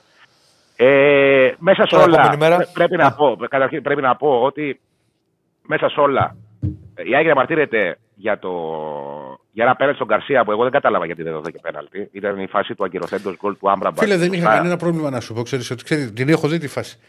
Θα έπρεπε για να είμαι εγώ, εγώ ας πούμε, να είμαι 100% που είμαι, ξέρεις, απ' έξω, το βλέπω, να έχει μια κάμερα πίσω από το τέρμα, ρε παιδί μου. Σίγουρα, αλλά φαίνεται ρε Ηρακλή την παράβαση. Δηλαδή, εγώ αυτό φαίνεται. Δηλαδή, δεν θα σου πω για το χέρι στον κόλ της Κυφυσιάς, γιατί. Όχι, όντως για μένα εκεί και δεν είναι λίγο υπάρχει. μπερδεμένο. Δεν, Ε, δεν νομίζω ότι δεν υπάρχει. Δε, δε, δε, δε, Όσες φορές και να το είδα, δεν κατάλαβα, δεν κατάλαβα ακριβώς. Υποπτεύομαι ότι γίνεται χέρι, γιατί έχει περα, περασμένο το, το χέρι του δίπλα από τον παίκτη της ΑΕΚ. ο παίκτης Φεύγει της με Κυφυσιάς. δύναμη μπάλα κόντρα. Δεν είναι. μπορείς να το καταλάβεις όμως, όμως, δεν ο- φαίνεται. όμως το πέναλτι, το πέναλτι πραγματικά ε, δηλαδή, δεν εξετάστηκε καν. Ρε. Δεν είναι, δηλαδή είναι πέναλτι τώρα. Είναι, Σίγουρα θα φαίνεται ότι υπάρχει εξετάστηκε. επαφή. Βρίσκει, Όχι. βρίσκει, σουτάρει ο Γκαρσία και βρίσκει το άλλο πόδι. Ναι, Δεν Άκη είναι, μου, δηλαδή- Άκη μου, ναι. σίγουρα θα εξετάστηκε Και απλά θε, δεν θα, ο, ο Βαρίσα το είδε και του είπε ότι δεν θα υπάρχει κάτι. Δεν μπορεί να μην το να έχει, να Ναι. έχει εξετάσει. Ναι. Για να Εγώ πήγε- δεν- δεν για μπορώ να να πει- βγάλω για- αυτό. ο, για να- βαρύ, ο Βαρίστας πρέπει να φάει ψάρι. Γιατί Για, δεν, να, δεν για, να, νομίζω πει, ότι- για να πήγαινε να ναι. το δει, θα έπρεπε ο Βαρίστα να του πει ότι έλα να το δεις ότι θεωρώ ότι είναι, ότι είναι πέναλτι. Εγώ πάντως, επειδή να πω κι εγώ πολύ γρήγορα, δεν μπορώ να βγάλω άκρη αυτή τη φάση. Αλήθεια. Θέλω κι άλλη κάμερα. Αυτό δεν που είπα εγώ, καταλαβαίνω το αν πίσω. βρεις την μπάλα πρώτα ή αν βρεις τα πόδια. Ειλικρινά. Μπορεί, δεν, ίσως Οκ. να μην το έχω δει και πολύ προσεκτικά, αλλά δεν βγάζω άκρη. Εγώ είπα ότι αν είχε μία από πίσω, Ναι, από εκεί, δηλαδή από το τέρμα, εκεί θα φαινόταν ξεκάθαρα τι έχει κάνει. ναι, ναι. ναι. Γιατί Εγώ και το, στην ε, αρχή εγώ το ναι, Θα ναι, σου ναι, πω. συγγνώμη, συγγνώμη. Όχι, Ναι. δεν είναι σιγαράκι τώρα, συγγνώμη. Το μεταξύ μας. Όχι, ρε, που σε ναι, έκοψα, ναι, ναι, σου λέω τώρα, από τη μία και εγώ είμαι- στην αρχή λέω πέναλτι, όπως το βλέπω στο γρήγορο. Μετά βλέπω ένα, λέω, λες να έχει βρει την μπάλα. Και δεν υπάρχει, ξέρεις, το πλάνο που να δείχνει ακριβώς, ξέρεις, το πόδι. Μα δεν, μα δεν βρίσκει καν την μπάλα ο παίκτης Κυφυσιά. Η μπάλα φεύγει από τον Καρσία και γι' αυτό είναι offside το Άμπραμπατ. Αλλιώς δεν θα ήταν offside το Άμπραμπατ. Αν έβρισκε την μπάλα ο παίκτης Κυφυσιά. Όχι, όχι, όχι. Μισό λεπτάκι. Δεν ξέρω αν τη βρίσκει και να την έβρισκε την μπάλα offside θα ήταν. Γιατί δεν είναι πάσα. Είναι τάκ. Ναι, είναι κόντρα. κόψιμο, οκ, ναι, ναι, σωστό δεν έχει να αυτό. κάνει δηλαδή αυτό. Αλλά τέλος πάντων. Δεν ξέρω, εγώ δεν, μπο- Α, δεν δε- έχω δε- λόγο. την μπάλα- Σε την μπάλα δεν πιστεύω την μπορεί να το βρήκα έχει καθόλου. παραπάνω. Τώρα χωράει Δεν εκεί, έχω μαλάκα σου καταλάβει. λέω. Δεν έχω καταλάβει. Τέλος τι πάντων, έγινε. οκ, η ΑΕΚ έδωσε δικαιώματα, αυτό ήταν το θέμα. Δηλαδή δεν είναι. Όταν. Ναι. ε, το Άλλη θέμα να μην, κουβέντα αυτή, άλλη φτάσει, να, κουβέντα να μην αυτή. φτάσει στην τρίχα. Ε, εγώ θεωρώ ότι αδικήθηκε από την απόφαση αυτή. Μμμ. Ε, και η ζωή συνεχίζεται. Ε, υπάρχει ένα ευχάριστο μέσα στην όλη μαυρίλα. Βασικά είναι δύο τα ευχάριστα. Το ένα ευχάριστο είναι ότι πήρε για πρώτη φορά με την πρώτη ομάδα χρόνο συμμετοχής ο Πίλιο, ο οποίος έδειξε να έχει συμπαθητική εικόνα, παρότι σε κάποιο το διάστημα η ΑΕΚ έφαγε τον γκολ. Ε, εμένα μου έδειξε ας πούμε, αυτό που έβλεπα και στην ΑΕΚ Β ότι έχει και έλειψε από την ΑΕΚ Β χθες. 3-0 έχασε, 0-3 μέσα στο Σεραφίδη από τη Νίκη Βόλου. Ήταν το πρώτο μάτς που δεν έπαιξε στην ΑΕΚ Β, γιατί είχε πολύ σημαντικό ρόλο ο Πίλιο στη φετινή ομάδα. Ε, εμένα από το Μοχαμάντι, ας πούμε, μου φάνηκε ένας πολύ πιο κοντρολαρισμένος παίχτης, ε, πα- σε παρόμοιο επίπεδο aggressive ε, και με θράσος κάποιες φορές σε ένα σημείο του μάτς που δεν του το είχα γιατί το μάτς θα στράβωνε. Ε, το μάτς είχε στραβώσει μάλλον. Ε, και το λέω για τον Πίλιο γιατί, ξέρεις, επίκειται να χρησιμοποιηθεί σε πολύ μεγάλο βαθμό στο... γύρω στο Γενάρη, όταν οι δύο Ιρανοί θα πάνε με την εθνική Ιράν, θα λείπουν για μεγάλο διάστημα Πότε και δεν δεν, γίνεται, υπάρχει εκεί. άλλο Ε, αριστερό βέβαια, μπακ. βέβαια, βέβαια. Ναι, Εκτός αν αποκτηθεί παίκτης τότε, έτσι. Αλλά ε, μου- ε, δεν λέω ότι μπορεί να σταθεί ο Πίλιο και από το δείγμα που έχουμε προχθές ε, με κλειστά τα μάτια παίζει στην ΑΕΚ. Ο, στην πρώτη ομάδα εννοώ. Όμως αυτό που έδειξε το παιδί ήταν κάτι πολύ θετικό στα δικά μου μάτια τουλάχιστον. Ναι. Και κρίμα που στράβωσε τόσο το παιχνίδι και ξέρεις, δεν, ε, δεν στάθηκε κανείς στην εικόνα του. Ε, και το άλλο πολύ θετικό νέο, το ακόμα πιο θετικό, είναι ότι. Δεν κοίταγε, Κωνσταντίνε, γιατί δεν θα την παλέψουμε. Συνέχισε, Άγγι μου. Μπήκε, μπήκε ο Αραούχο σε κανονικό ρυθμό προπόνησης ε, χθες. Και θα, θα είναι έτοιμος για το ευρωπαϊκό μάτς, ε; Ε, ε, ε, υπολογίζεται κανονικά για τον αγώνα με τη Μαρσέη. Ε, Προφανώς θα είναι. Τώρα, αν θα ξεκινήσει βασικός, θα το δούμε τις επόμενες μέρες. Ε, Όμως, σε κάθε περίπτωση ε, είναι κάτι πολύ θετικό για την ΑΕΚ. Έχει και τον Καρσία και τον Αραούχο ε, και τον Κατσίνοβιτς ε, και τον Τζούμπερ. Είναι, είναι όλοι διαθέσιμοι να χτυπήσει ο ξύλο γιατί ξέρεις, ποτέ μιλέ ποτέ στην ΑΕΚ. Με αυτή- Ειδικά με αυτά που έχουμε δει φέτος. Έγινε, Αυτά. κυριάκι μας. Έγινε. Θα τα πούμε. Να είστε Να σε καλά, καλά. κύριοι. Γεια Να σας, σε καλή καλά. συνέχεια. Να σε καλά. Να σου πω, ρε Διονύση. Έλα. Πώς είναι αυτό το, με τα ρουχάδικα και τα τέτοια μας; Ναι, όχι, έβαλα τη ζακέτα γιατί έχει πολύ κρύο στην κορυφή. Και, και Διονύση. Έχει πολύ κρύο στην Και- κορυφή. και- και Διονύση- Οπότε επειδή θα πάμε στον Παναθηναϊκό. όχι ψέματα, έβαλα τη ζακέτα γιατί το έχει βάλει στους 23 βαθμούς. Air condition Κούλα του, και ε, δεν βάλε. αντέχετε. Και δεν αντέχετε. Για βάλ το λίγο καλύτερα το τέτοιο. Ποιο; Το- Τη ζακετούλα έτσι δεν λέτε. Τι να τη βάλω Εκεί κάτι. στην, στην κυρατέτια, πώς τις λέτε αυτές; Στην, κοι- στη θεία ζωή. Στη θεία, ναι, εσύ Διονύση. Στη Θεία Βίκη. Για, για άνοιξε λίγο τη ζακέτα, ρε φίλε, Διονύση. Ναι. Λοιπόν, πάμε Παναθηναϊκό. Το γκάλοπ, ποιο, το Πολ. Το Πολ. το Πολ, να- να δούμε πώς πάει το Πολ. Για βάλει το λίγο. Να ακούσει τη φωνούλα. Λοιπόν, το χθεσινό ντέρμπι Ολυμπιακός ΠΑΟΚ το κέρδισε ο Ρασβάν Λουτσέσκου με 62% αποφάσισαν οι περίπου 1550 που ψήφισαν στο πόλ. Μμμ. Το έκριναν οι παίκτες 20% και το έχασε ο Μαρτίνεφ με 18%. Μάλιστα, άρα θεωρούν ότι νικητής μεγάλος ήταν ο κύριος Ρασβάν Λουτσέσκου. Χωρίς σκούφο, γιατί είναι νωρίς ακόμα, παρόλα αυτά πήρε μεγάλο διπλό. Πάμε Παναθηναϊκό. Λοιπόν, πάμε Παναθηναϊκός. Ε, Καταρχάς, πρωτού πάμε στα αγωνιστικά, βάλε λίγο και τα, ε, αυτά που σου έχω στείλει τις εικόνες πολύ ωραίες και Στέφανε. Πρωτού πάμε στα αγωνιστικά, επειδή είχαμε φρέσκια εξέλιξη που αφορά το βοτανικό και το πάρκο. Ε, έχουμε τη δημοπράτηση για το μεγαλύτερο πάρκο της Αθήνας, όπως λέει το δελτίο τύπου, συνολικής έκτασης 215 στρεμμάτων στο βοτανικό. Βλέπουμε εδώ τα φωτορεαλιστικά που μας έβαλε ο κ. Στέφανος, κάπως έτσι είναι το πάρκο. Αναφερόμαστε στην περιοχή, στην οποία θα είναι δι- πέριξ του γηπέδου. Πέριξ του γηπέδου. Ε, στο βοτανικό. Ε, α, διαβάζω το δελτίο τύπου. Το πράσινο φως για τη δημοπράτηση του έργου που αφορά τη δημιουργία του μεγαλύτερου πάρκου της Αθήνας, έκτασης 215 στρεμμάτων στον Ελαιώνα, στο πλαίσιο της διπλής ανάπλαση, δόθηκε σήμερα, βάλε και τις υπόλοιπες, με την έγκριση των δευκών δημοπράτηση και των όρων διαγωνισμού από την Οικονομική Επιτροπή. Με αυτόν τον τρόπο ξεκινά η διαγωνιστική διαδικασία του έργου. Προπολογισμό είναι 37.200 α, και περιλαμβάνει τα έργα διαμόρφωσης πρασίνου και κοινόχρηστων χώρων στην ευρύτερη περιοχή 2 της διπλής ανάπλασης. Υπάρχουν και κάποιες δηλώσεις του κ. Μπαγκογιάννη. Είναι κάτι το οποίο το περιμέναμε. Ξαναλέω, μιλάμε για το πάρκο το οποίο θα φτιαχτεί στον περιβάλλοντα χώρο του βοτανικού. Και μια και πιάσαμε αυτή την κουβέντα, να θυμίσω για το βοτανικό. Περιμένουμε την, ε, για την κατασκευή του γηπέδου ε, την αναθεώρηση άδειας. Έχουμε πει τέλος του χρόνου, αρχές του νέου έτους. Υπολογίζεται ε, και από τη, με το που γίνει αυτό να ξεκινήσει η κατασκευή του γηπέδου. Πάμε τώρα στα ποδοσφαιρικά. Πάντως δεν μπορώ, δεν μπορώ να μην στο πω, κρατιέμαι. Ναι. Ούτε τον άλλον αιώνα. Ε, Τι εννοείς; Στον Ελαιώνα. Ναι. Ό,τι τι. Αυτά που λέγανε οι οπαδοί λες. Ναι, ρε, σε πειράζω που είπες για τον Εντάξει, Ελαιώνα σιγά. και τέτοια. Σιγά. Και τι θες τώρα να σε πειράξω κι εγώ; Όχι, Α, γι' αυτό. άμα που- θες, το έχω έτοιμη την απάντηση. Ναι. Έτοιμη εγώ την δεν έχω. έχω έτοιμη. Και εσύ να κάτσεις στα αυγά σου. Έτοιμη Τρο, την τρολάκι, ε, τρολάκι. Έτοιμη την έχω, αλλά δεν θέλω. Για το Ρέντι που ήταν να φτιαχτεί γήπεδο παλιά κτλ. Αυτά Μα δεν συμβαίνουν. έγινε στο, στο Ρέντι; Το ξέρω δεν έγινε. Ευτυχώς δεν έγινε γιατί ακόμα δεν το συζητάγατε. Τέλος πάντων, δεν είναι αυτό το Δεν θέμα. συζητούσαμε το Ρέντι. Ε, Τίποτα, ήταν να φτιάξει ποδοσφαιρικό γήπεδο. Σου μιλάω τώρα για δεκαετία 60. Καλά, Ε, είχε ακουστεί. Και πιο μετά έχει ακουστεί. Α, ναι.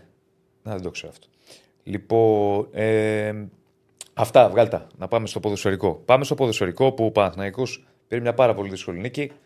Με 2-1 επί, εδώ βλέπουμε τον κύριο Σπόραρ, τον Σκόραρ. λυτρωτή. Σκόρα. Έγινε και σκόρα. ο- Ο, ο Σπόραρ, πλάκα-πλάκα. Εγώ έχω βάλει στοίχημα. Εγώ έχω βάλει στοίχημα, το λέω και από εδώ. Κοιτάζω και την κάμερα, κάμερα σε μένα. Έχω βάλει Ποια- ποια- στοίχημα. ποια κάμερα; Εδώ. Την Μία. κάμερα 10. Δεν έχουμε και. Ποια δέκα ρε παραρρεξότο στον κόσμο, ρε. λοιπόν, λέ, έχω βάλει στοίχημα ότι ο Σπόραρ θα βάλει φέτος πάνω από 17 γκολ με τον Παναθηναϊκό. Μέχρι τώρα έχει βάλει 8. Over 16,5 δηλαδή. Over 17. 17,5. Α, Στο μα- 17 τι γίνεται; Τίποτα, δεν πληρώνεται κανένας. Τε. Το έχω πει πριν κάνα μήνα, ενάμιση μου λέγανε είναι αυτά που λες, τα λοιπά. Έχει βάλει ήδη 8. Εντάξει. Έχουμε ακόμα. Αλλά δεν κάθε. Ναι, άλλα 10. Λοιπόν, ο Παναθηναϊκός πήρε μια πολύ δύσκολη νίκη. Λέγαμε τις προηγούμενες ημέρες ότι η Λαμία είναι μια πάρα πολύ καλή ομάδα.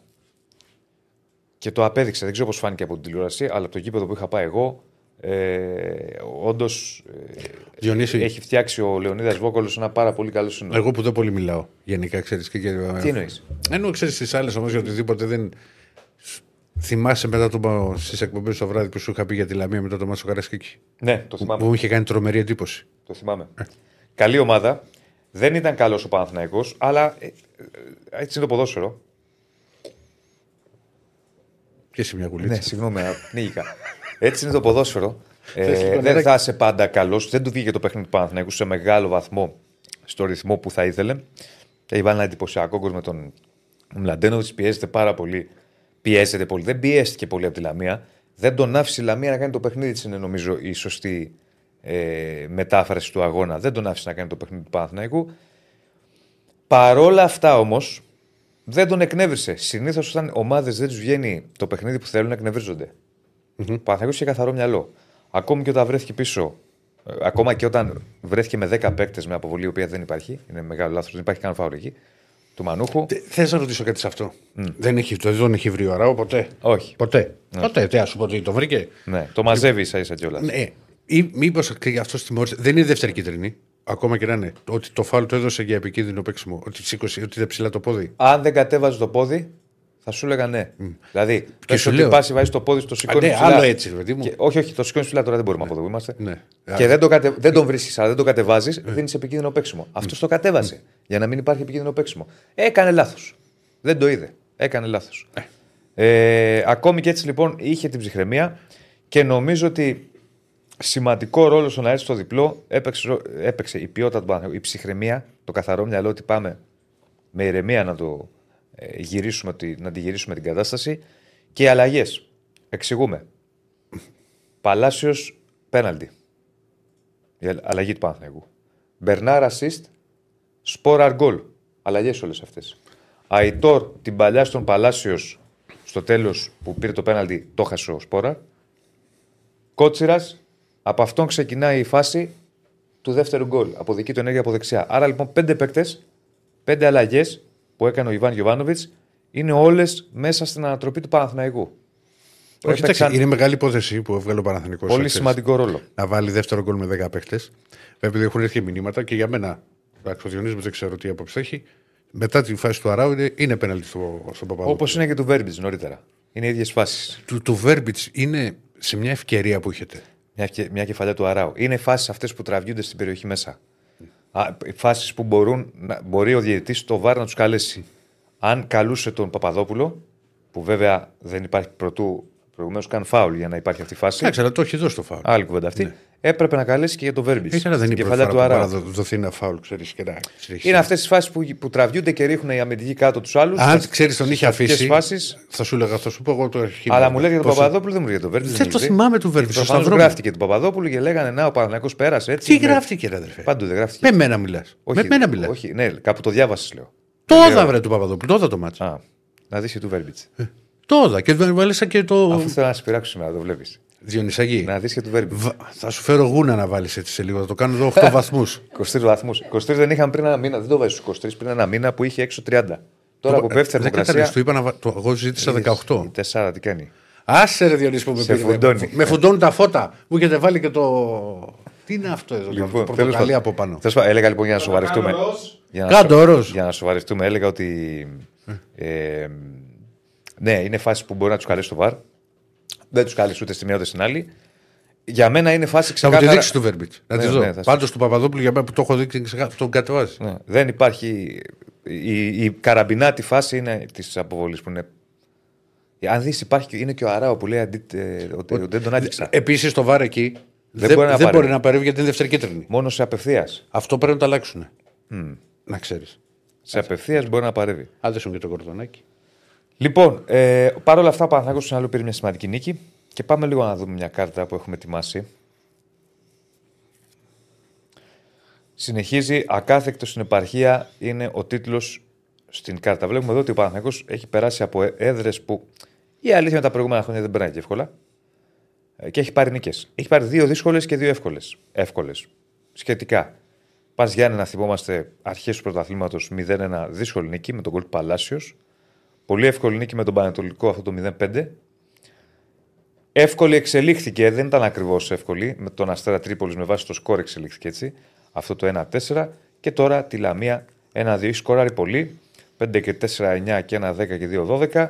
Και έχει δεχθεί ε, δύο τέρματα ο Παναθηναϊκός στα μάτς ε, της επαρχίας ε, από τον ε, Αστέρα, του Κατσά και τώρα από τη Λαμία τον γκολ του Καρλίτος. Καρλίτος, ποιος δεν το πανηγύρισε, εντάξει έχει περάσει τον Παναθηναϊκό, λογικό, πρώην παίκτης του Παναθηναϊκού, καλός ήταν. Ε, και επίσης μου άρεσε ως σκηνή στο, το γκολ, ε, του, στο γκολ του Μλαντένος που είναι φοβερό γκολ, φοβερό τελείωμα, παρέθεση, πρέπει να σου πω, Το ήθελε, φίλε, δεν είναι ότι πήγαινε σέντρα. ναι, ναι, όχι, Το το ήθελε. ήθελε. Σουτ έκανε. Ε, παρένθεση, α, τέτοια σουτ παρόμοια έκανε ο Μλαντένος στην προετοιμασία. Και για να μην νομίζουν ότι λέω ψέματα, Α, είστε στην προετοιμασία, ό,τι θέλετε λέτε, πού να τα δούμε εμείς αυτά. ε, Έχω ανεβάσει αρκετά βίντεο από τελειώματά του, του Μλαντένοβιτ. Γιατί καθόμουν μια μέρα και τον παρατηρούσα. Έχει καλά τελειώματα. Έχει καλά τελειώματα. Βέβαια νωρίτερα είχε ένα σουτ από ίδια θέση, αλλά με τη μία δεν τη βρήκε καλά, πέρασε έξω. Στο δοκάρι νομίζω ήταν του Ιωαννίδη. Ε, εκεί έκανε το κοντρόλ και. Ε, το είπα, το είπα, φίλε μου. Το είπα. Ότι η ίδια φάση με τον Παπαδόπουλο και του Βέρμπιτς. Το είπα. Α, Δεν τους κάλεσε και στις δύο περιπτώσεις. Θα μπορούσε το βάρο να τον καλέσει και να του πει: Έλα να τις δεις». Ε, Εν ολίγης αυτά, μωρέ, για τον Παναθηναϊκό. Εντάξει, είναι μια σημαντική νίκη και έτσι όπως ήρθε. Είναι σημαντικό για τον Παναθηναϊκό ότι έχασαν βαθμούς και ο Ολυμπιακός και η ΑΕΚ και πήγε η διαφορά στους τέσσερις. Να, Έλα. να πούμε, μιας και βγήκε τώρα ότι ο Ολυμπιακός έχει κόσμο στην Τρίπολη. Μμμ. Έχει το μάτς με τον αστερα Τώρα, μετά τα ευρωπαϊκά. Μετά το, μετά το ευρωπαϊκό. Ναι. Τετάρτη ένα χωρίο ο Ολυμπιακός για Αγγλία. Εσείς Τετάρτη κι εσείς. Νομίζω ότι έχει και πολύ κοντά οι πτήσεις. Τετάρτη, ναι, οι ίδιες ώρες έχουμε. Μισή ώρα διαφορά νομίζω έχει. Τετάρτη φεύγουμε 10 το πρωί. α- Αν δεν κάνω λάθος. Ε, ε, από εκεί και πέρα. Εντάξει, είναι, είναι θετικό. Ξαναλέω το γεγονός ότι οι αλλαγές που είπα προηγουμένως δείχνουν ότι ο Παναγιώ φέτος αυτό που έχουμε πει και άλλες φορές έχει βάλει βάθος και μπορεί με αλλαγές να διορθώνει πράγματα. Αυτό φάνηκε ξεκάθαρα στη, στη Λαμία σε σχέση με, με την περσινή σεζόν. Τώρα για ευρωπαϊκά θα αρχίσουμε να λέμε από αύριο για όλε τι ομάδες. Τη στροφή στην Ευρώπη. Ε, και το.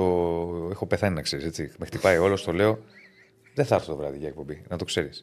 λοιπόν, να, Ευκαιρία είμαι- ψάχνω. να είμαι σπίτι. Έλα ρε. Εντάξει, έλα και Στέφανε, κα- βάλτε όχι, το- άστο, άστο. Τώρα, Βάλτε το τώρα 24. τελείωσε το Βάλτε παιχνίδι. το 24. Εγώ νόμιζα ότι θα πεις εντάξει, κύριε Στέφανε, θα φέρω εσένα για εκπομπή. Ναι. Και όχι τίποτα άλλο, είμαι και μόνος μου αύριο. Ε, μόνος εσύ δεν θα σε έχω φροντίσει. Ναι, ρε παιδί μου, εννοώ. Ναι.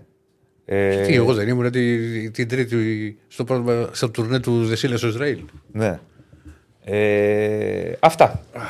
Αυτά. Άντε και Στέφανε, βάλτε το 24 για το Διονύσης. έτσι. Όχι, άστο ρε παιδί. Βάλτε τώρα. ένα βαθμουλάκο. Το έτσι. φάγαμε. Ε, Δεν πειράζει. Το, επίτηδες το βάλε εσύ.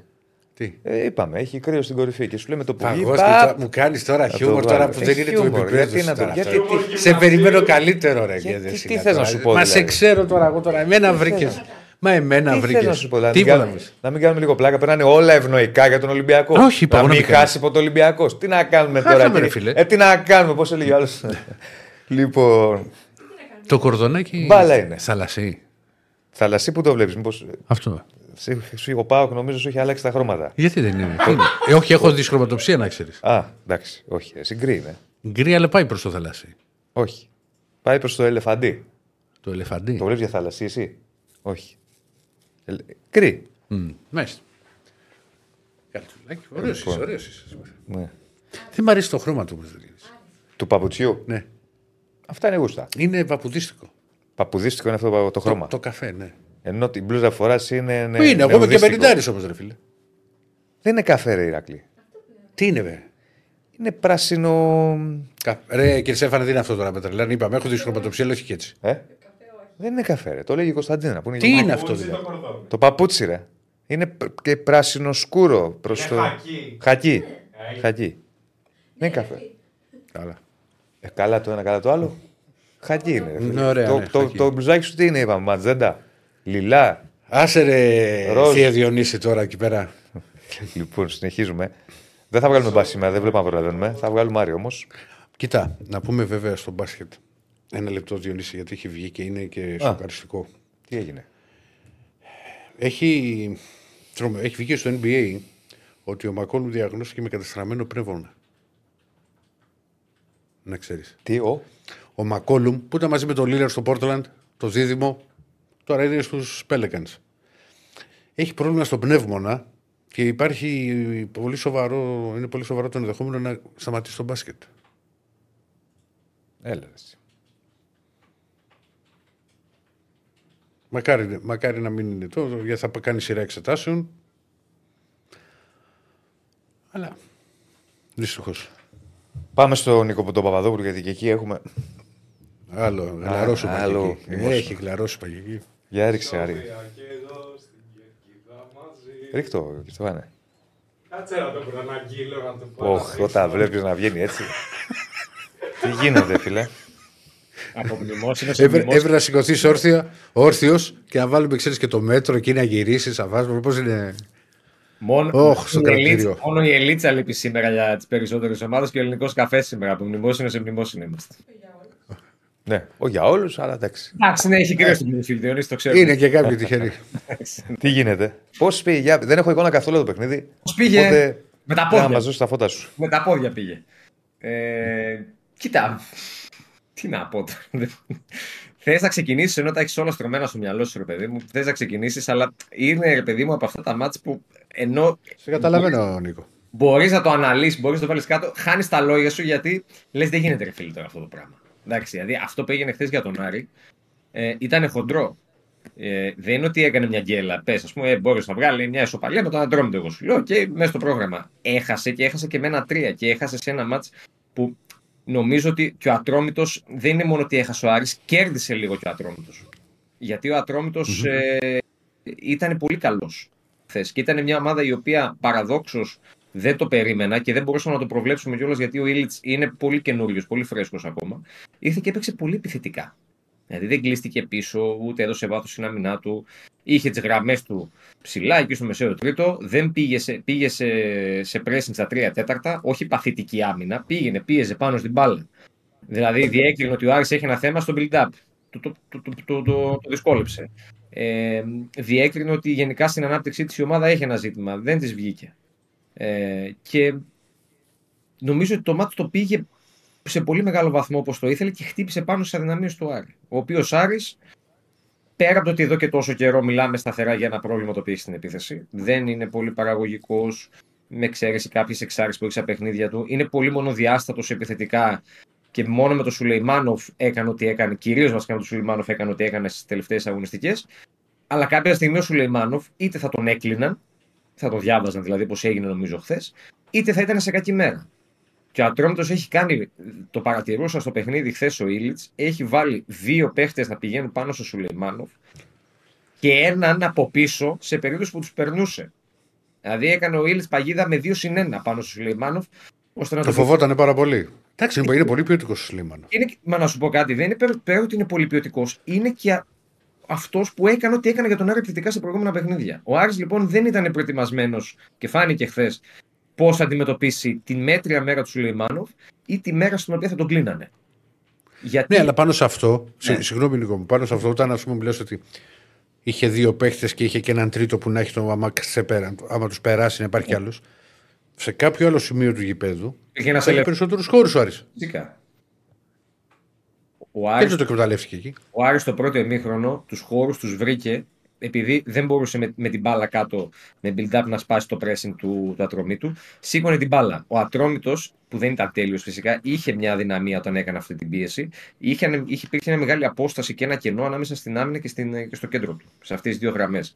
Εκεί πέρα ο Άρης έβγαλε μπάλες. Είχε τις προποθέσει να βγει στο μισό του ατρόμητου με χώρους. Αλλά δεν είχε καλή ανάπτυξη αυτό το κομμάτι.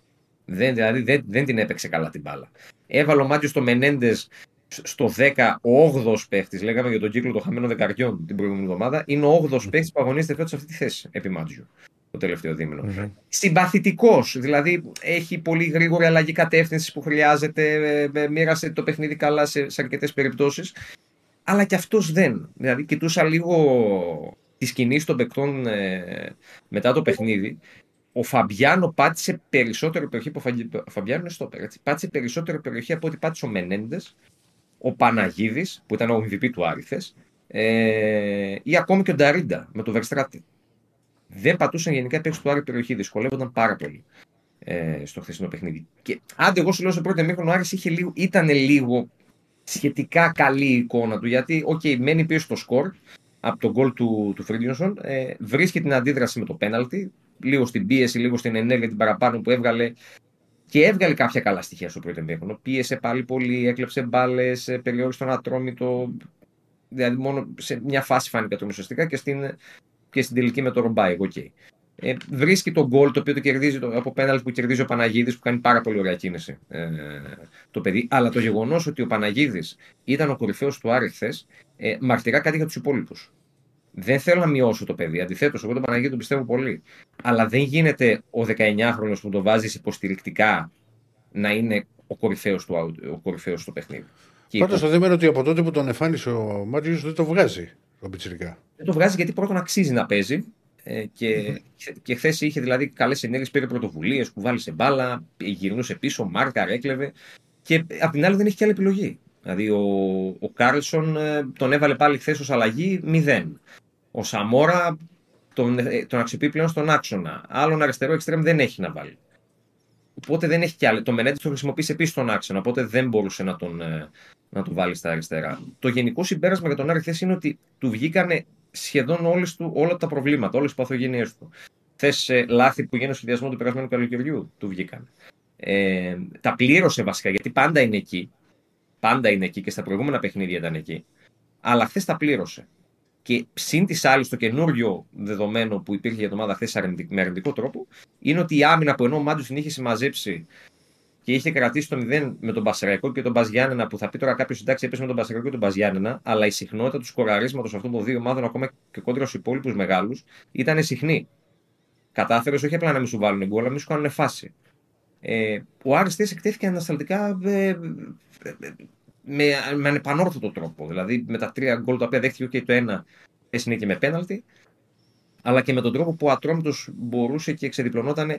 Η ερώτηση που θέλω να κάνω λίγο στον, στον ο, ο Καμαρά είναι δανεικός; Ο Αγκιμπού. Ναι. Ναι. Μάλιστα. Εντάξει. Όχι απλά το είχα, το είχα πορεία. Εξαιρετικό παιχνίδι έχει κάνει χθες. Έχει κάνει εξαιρετικό παιχνίδι. Και το, και το ο, ο Ακιμπού είχε ξεκινήσει πολύ δυνατικό στον Ολυμπιακό. Όπως, ναι. Γιατί εμεί. και θα το καταλάβεις πολύ εύκολα, Νίκο μου, δεν θα διαφωνήσεις. Ναι. Ούτε ο Διονύσης, αν και ο Διονύσης είναι λίγο προκλητικός σήμερα. Γιατί προκλητικός. Λοιπόν, έλα, σε πειράζω, ρε. Και... Τι είπα; Δεν ήταν ούτε ο παίκτης των 20 εκατομμυρίων στο ξεκίνημά του στον Ολυμπιακό όπως είχε ακουστεί. Ναι. Στου 3 και 4 μήνες ότι φτάνει στα 20. Αλλά ούτε και ένας παίκτης ο οποίος δεν κάνει. Είναι ένα παιδί το οποίο ήρθε, παίκτης, ήρθε δεν είχε παίξει ένα μάτς με τη Λίλ και, και το Μαρτίνη τον έβαλε σιγά σιγά και έπαιζε και έπαιζε και έπαιζε, τον πίστευε. Θέλει δουλειά, αλλά είναι πολύ καλός παίκτης. Ναι. Καλός είναι. Απλά και εντάξει, θέλει, εκεί σε αυτήν την ομάδα ναι. μπορεί να κάνει διαφορά ρε, παιδί, στη θέση του. Χθες τα πήγε, χθες τα, πάντως, τα πήγε πάρα πολύ καλά και στο κομμάτι της πρόθεσης του παιχνιδιού για τον Ατρόμητο δεν τον έβαλε ακριβώς ε, εξτρέμ, τον έβαλε να κλείνει μέσα γιατί, ε, μαζί με τον ε, Φρίντιουσον και τον, και τον Κουντέ. Ήταν πάρα πολύ καλός χθες. Ε, το θέμα για τον Άρη είναι ότι γενικότερα ακόμα και που κέρδιζε τις προηγούμενες αγωνιστικές, δεν σου έδινε το όλο κλίμα γύρω από την ομάδα το, την εντύπωση ότι υπάρχει το περιθώριο για να πετάξει βαθμούς. Ο Άρης θα μπορούσε να ηρεμήσει απολύτως εάν πήγαινε με το απόλυτο μέχρι τη διακοπή. Τώρα και να κερδίσει το βόλο το Σάββατο, που το μα δεν είναι εύκολο, έτσι, ε, πάλι δεν θα πάει με ηρεμία σε διακοπή. Και η άβρα για μένα που υπάρχει σε, σε έναν οργανισμό, σε ένα κλαμπ, είναι, είναι πολύ βασική. Και ο Άρης στο ποδόσφαιρο δεν έχει καθόλου καλή άβρα. Δηλαδή θέλει να κάνει πολλά περισσότερα από κάποιες νίκες προκειμένου να αλλάξει λίγο την άβρα του Άρης στο ποδοσφαιρικό του τμήμα. Και αυτό έχει μια προέκταση και εκτός αγωνιστικού, γιατί πάλι γίνεται κουβέντα για το Θοδόρο Καρυπίδη. Χθες υπήρχαν και αποδοκιμασίες ε, συνθήματα κατά της ΠαΕ, βασικά να το θέσω έτσι. Συνθήματα κατά της ΠαΕ και από, την, ε, από, και από τη θύρα 1 και από τη θύρα 3, δηλαδή από τα πέταλα του γηπέδου. Και μάλιστα είχαν ξεκινήσει πριν τελειώσει το παιχνίδι. Και ήταν ακόμα πιο έντονο αφού τελείωσε το παιχνίδι. Ε, και για την ΠαΕ. Ακούγεται, για, όλα, για όλα αυτά που ακούγονται, Ρενίκο, ξέρεις. Με τους επενδυτές. Δεν υπάρχει κάτι ακόμα. Τι να σου πω, το γεγονός ότι δεν υπάρχει κάτι ακόμα, ενώ δημιουργήθηκε προσδοκία ότι μπορεί να υπάρξει κάτι, δεν είπε κανένας ποτέ ότι θα γίνει. Και αυτό mm-hmm. φέρνει έναν εξτρά εκνευρισμό στον κόσμο. Ότι περιμέναμε μήπως γίνει αυτό για να πιαστούμε από κάπου. Δεν το βλέπουμε σωστό, να γίνει. Σωστό. Δεν έχουμε να πιαστούμε ούτε από αυτό αυτή τη στιγμή. Γιατί το να φέρεις κάποιους ανθρώπους με παραπάνω λεφτά στην ομάδα αλλάζει λίγο το momentum. Λέει ο, ο, ο παδός, εντάξει, okay, η χρονιά δεν μου βγαίνει, μπορεί να είναι μεταβατική. Θα έχω τουλάχιστον να πιαστώ όμως από κάπου για να κοιτάξω μακροπρόθεσμα τι μπορώ να κάνω. Και σε αυτό το κομμάτι όμως δεν βγαίνει κάτι μέχρι στιγμής. Δεν μπορεί να βγει. Δεν προδικάζω. Αλλά όσο δεν βγαίνει, τόσο και αυτό θα ενισχύει γενικότερα τον εκνευρισμό που υπάρχει στον Άρη αυτή τη στιγμή. Μάλιστα. Μάλιστα. Κάτι άλλο; Έχουμε; Τι να έχουμε, πες. Αύριο πάλι. Τι να έχουμε. Αύριο τα σπουδαία. Ήταν ωραίος ο Πουρέ. Αύριο τα σπουδαία. Γεια σου, Νίκο. Γεια σου, Νίκο. Να είστε καλά. Λοιπόν, δεν θα έχουμε μπάσκετ σήμερα. Θα έχουμε... Αύριο. Δεν αύριο, αύριο, τώρα θα μιλήσουμε αύριο με μπάσκετ. Λοιπόν, Νομίζω τα καλύψαμε όλα. Λοιπόν, Ευχαριστούμε να... και τον κύριο Κούδα που ήταν μαζί μας. Ευχαριστούμε τον ε, Αλέξανδρο Αναγνωστόπουλο, τον τερματοφύλακα της Κυψιά που επίσης ήταν μαζί μας. Εσάς. Καθίσατε εδώ μαζί μας αυτό το δύο Ναι. Λοιπόν, αύριο. Το, συγγνώμη, το Πολ το έληξες; Όχι. Λίχτω να δούμε τα αποτελέσματα. Αύριο θα λείπεις. Για πες το. Ναι, αύριο. Ε, εγώ ταξιδεύω για Αγγλία για το παιχνίδι με την West Ham την ώρα της εκπομπής. Ωστόσο, δεν θα μείνετε χωρίς φυσικά ρεπορτάζ Ολυμπιακού γιατί θα σας έχω καλεσμένο έκπληξη ένα συνάδελφο ναι. μια τεράστια μορφή mm-hmm. που μπορώ να πω ότι μαζί τους 15 μέρες έβλεπα συνέχεια τις πατούσες του. Ρε Ηρακλή, σε πιάνει μια ιδέα που λέει και ο άλλος. Αφού ήταν στο. Γιατί ρε Ηρακλή, έτσι θα κλείσουμε την εκπομπή. Ότι έβλεπες πατούσες του. Αφού πάει μέσα μαζί στο ίδιο δωμάτιο. 15 μέρες. Είναι αυτός. Το χθεσινό ντέρμπι λοιπόν Ολυμπιακού Πάοκ ξεπερνάμε τις πατούσες Μα το είπαμε Το αυτό. κέρδισε ο Λουτσέσκου. Τώρα το λήξε. Κατά 62%. Μα το έχει λήξει. Δεν το είχε λήξει. Τώρα το λήξε. Α, τώρα το Είναι σε λήξε. εξέλιξη. 1700 έχουν ψηφίσει και 1700. έχουν κάνει like μόνο 310 άτομα. Αν είναι Κάντε δυνατόν. like, παιδιά. Ε, αύριο θα είμαστε πάλι μαζί. Αν έχει live αργότερα, στο... ναι, Βεβαίως, έχει. βεβαίως. Κανονικά. Charlie Ball με ανοιχτές γραμμές 5-7, 7,5-9,5 με ραγκάτσι και οτικάτσι. Ε, και καταλαβαίνετε, θα, ε, σήμερα η μέρα είναι πάρα πολύ η συζήτηση για τον Derby και όχι μόνο. Θα δούμε με βγήκε η απόφαση σήμερα. Να δούμε τι θα γίνει με την Εφέσον, σωστά. Αν θα βγει σήμερα ή αύριο. Θα δούμε. Ναι, ναι. Πάντως από μνήμα αν θα πήγαν, θα πήγαν να τα αφήσουν. Τώρα. Ε, βέβαια. Αυτά.